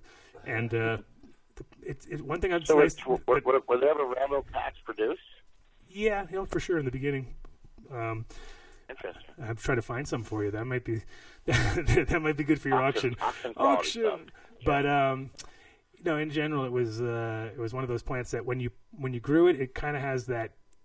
There was almost no red hair, like no hair at all on it. It's kind of like just very pods, like small pods, and a very lime greenish color. The original, the, that not not so much the plants nowadays, but the first two, the the breeders that we took, that nine month skunk was like, and uh, uh, that pod kind of like almost like super skunk, but it was back in the day where it never, it didn't grow these big long hairs or long calyxes. They were just very podular. Nice, nice plant. One of my one and of it my finishes in what, 50 days? 50 yeah around the 50 55 you know so it's kind of like it's, it's in that same range as what you were talking about there mel which is like you know some people need that they have to have that that speed that speed to make it work Oregon coast, uh, Washington coast. You know. yeah otherwise you just Um, end up with day. with a a field of gray dreams just kind of just fall, falling apart What, what do you mean? We're just, we're just, gonna blow it all. I've never heard of powdery, powdery mildew. We're just gonna blow it all. right Y'all nasty. so um what else we got going on so yeah um Well, final thoughts from anybody out there? What are we What are we thinking? Where are we looking? We got about yeah, we're down we're down to the wire-ish, right? A couple minutes, like five five minutes, whatever. Um, so James, where where, where are you physically going to be located in the next uh, month? April, because it's a big month. It's a big month. There's a big month coming up. Everybody's everywhere. So it looks like we're gonna uh, we start in uh, Salem this weekend for the first and the second at the THC Carnival or the THC Fair. Um, then we uh, we end up um, April 15th. There is another show. There's a judging event in California. April 20th sees. Uh, I'm going to take half the team and we're going to go down to Santa Rosa for Canicon. And then uh, April 20th, I'm also sending Tyler and a team back to Boston for their new uh, their new Hemp Fest or, or their new uh, 420 rally. And then, of course, um, 428 sees us in Merced, California, doing uh, a show there. Yeah. And uh, that's April. That's not bad So for April. A lot of people I know are now. just you know 15 different spots this month, so that's not too bad for you, uh, considering. Hey. Uh, and Mel, you, you already kind of told us, but might as well reiterate it, huh? yeah, I'm at um, 420. I'm at uh, High Society Glass in Longmont Nice. in Colorado where they're vending their show. That's the next thing I'm doing. And then after that, I'm not sure. But you'll always be available at futurenow.com. Always. 24 7. 24 7. Always available. James hustles. Oh yeah, very I'm always hard. available at CTR.com. Sorry. yeah, CTRNow.com. Sorry. There you go. There you go. I'm not allowed to mention any of the other places. That's right. No, no, Oh, absolutely can't. not. Here comes the torch. I'm Um, sorry. Well, cool. I'm glad to, glad to get you guys on the show. And uh, was it real fun? Obviously, James down you know, d- this last weekend, uh, and uh, more to come with that, I'm sure. So, yeah. So, so, so, so before you set the uh, table on fire there with the torch, uh, I, I definitely want to tell uh, tell everybody thank you for coming out to the show. I appreciate you and CC coming down and doing the uh, meeting with the Native Americans with me. Um, I definitely appreciate the chat room for uh, hanging out and, and, and, and staying up to date. You know, it's a Thursday show, so uh, much love to them. Um, and uh, thanks to uh, Mel for getting on with me at the last minute. Oh, thanks for thanks for asking me. I appreciate it. No, no, no problem. I like uh, I, li- I like working with the good people that seem to be doing the right things, and that's what you seem to be doing. Although we had to be on the show with Jessica. It, uh, it still, What the still, still fuck? out okay. Wow, he's tearing you up She's today. doing the right thing. Dude, you're all like, here's where I'm going to be partying on 420. I'm like, you want to know where I'm going to be next? On Wednesday at, at like 9 in the morning, I'll be at a Senate hearing about a bill to revoke the governor's marijuana tax force. So, you know, y- y'all can go party and do dabs. I'm going to be at the Capitol trying to make a difference. So that's to get rid of them, huh? Get to, rid of to, the to ta- yeah to, Dismantle. to send bitch boy Bolton packing. Nice. I like to hear that. Yes. See, that sounds like a fun boy one to go to finally. That's my nickname for him. He replaced Andrew Freedman, who became a cannabis industry um, consultant after he wrote the bill to um, bitch fuck us all down to 12 plants. And now this other guy, Bolton, got the bill to punted to him, and he has to be the representative for it. But it's like, how can you be under 30 and be such a douche as to try to kick cannabis in the cunt? Right. This is just not right. That's So crazy. that's his strain name. If you want to name a strain, bitch boy Bolton. You know, I think that'd go that'd go far. It better be pitiful, shrivelly, and not pro- not produce anything of note. There you go. Yeah, just just be Herm, all straight Herm. Just, If you want to work for Hickenlooper, you, you probably are a herm. Herman Looper. yeah. So, um, all right. Well, thanks, guys. I'm going to be uh, here, I think, for 420. I don't even know what the fuck I'm doing yet. Um, Dope Magazine is apparently doing some sort of mini cup in town here, so probably help them out. I'll help them out. That was jazz hands. That was Jazz Hands? Okay, Yeah, good job. fucking A. nice. Uh, So you're not going to come visit me? You're not going to come visit me at my very first show ever in Colorado? At the In Longmont, Longmont? Longmont? I don't know. It's tough. It's a tough call for me on 420. I, I'm I'm waiting for the highest bidder right now. Like, Here's come the on, news you need. Adam at your show. The- the 420. you biggest- just give me a call. the biggest Throw problem some with cash down. For the highest bidder. Driving. I, I- I'll bring you a beer and a pack of cigarettes. I quit smoking beer. I quit smoking. high? beer. Quit smoking and don't drink beer. So there you go. Yeah. Did it all. He's pure. I'm pure now. I only do. But ask James. Ask James. Um. Well, this was actually a really good show. I'm glad to get you guys on here. Hopefully, uh, we'll, we'll we'll definitely get you back. And if you're if you're coming up through, you're going to be dr- driving through Denver, so uh, on your way to Longmont. So maybe you, you should actually come see us. How's that? How's that, Mel? Okay. How about Okay, Challenge. I'll be there How's that 7 for o'clock in the morning. Will you be awake and yes, ready? yes, I will. Yes, I will. no, but we should probably get, get Tommy to be there too. You know, Call- you and Tommy are good friends. Oh yeah. Yeah, Tommy's my friend, so he'll be there, and I think Top Dog is maybe going to be there. Yeah, JJ's coming into town. Oh, nice, perfect. Well, I'm I sure. thought I'm not sure. I thought I heard that he was going to be at Longmont, but I might be wrong. I'll see you at the dinner after. I then talked to I'll, him this we'll, we'll all go to the dinner after when you guys come down to, to Denver for dinner, obviously. Because Right on. there you go. Yeah, Sounds good. yeah, meet tornado. Um, so, uh, thanks to the chat gang for coming through uh, strong this time. It looks like lots of activity in the chat gang. Uh, thanks to KTI like for making it out. to the other side of the mountain, and MTI making it in, make the sound sound good. Soapman in the corner talking all the time, and my I couldn't believe I couldn't can't believe you talk so much during the show. Um, and of course, Cheesecake Lady. Jessica LaRue for coming through like the like the woo like the rue coming through like the rue LaRue. That's LaRue. good. What? what? She don't even know what I'm talking about. Uh, but yeah, Are you saying Wu Tang Clan ain't nothing to fuck with? that's what I'm saying. Yeah. Indeed it is La not. Rue, La, La Rue Tang Clan. It's hard to say. Uh, but thanks for keeping us up to date with what the the fuck. Keeping us updated, and uh, this time wasn't so scary because feels like we're even though we know it all stayed there, they're trying to fuck us right now. It's kind of like now at least we know everyone exposed themselves. That's what I, it's Right like now we know who the backstabbers are and who Exactly. we should basically not give any more funding or Right. legitimacy to. I believe so. I think I think we're we're we're able to beat all this shit as long as we all work together. I want to also drop. I have a couple other exciting things I'm doing Tell me. 420 week. Tell me. The CDPHE has their Retail Science Committee and their Medical Science Advisory Panel, both having meetings on the 17th and 18th. So basically, I think that's all very um, intricately timed so they can put out some bad news warnings right in time for 420 for the media course. Mm-hmm. spin. and I'm going to go there and try to put a kibosh on that and be a total nuisance to them. Nice, nice. It's a good plan. Well, cool. We can get back on the show later after that. Update us with that, and uh, yeah, we'll And keep. I'll keep you up to date on what the little bitches are doing. Nice, nice.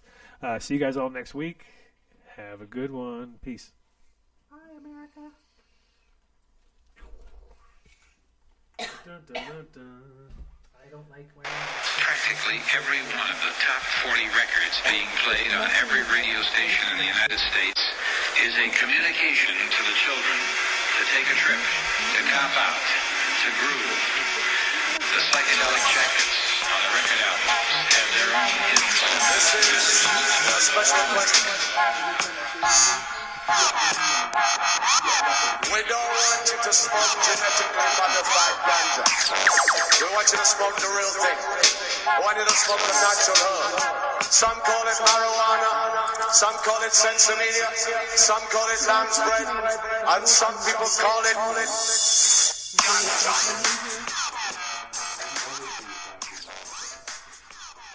Oh, You are the mics are muted. It's all good. MTI. Yeah, we're good. Yeah, I tried. I tried the, the ADS and All right, all right. 4D. You know, I did that. All yeah, right, so I did those two, and those are the only two I know about.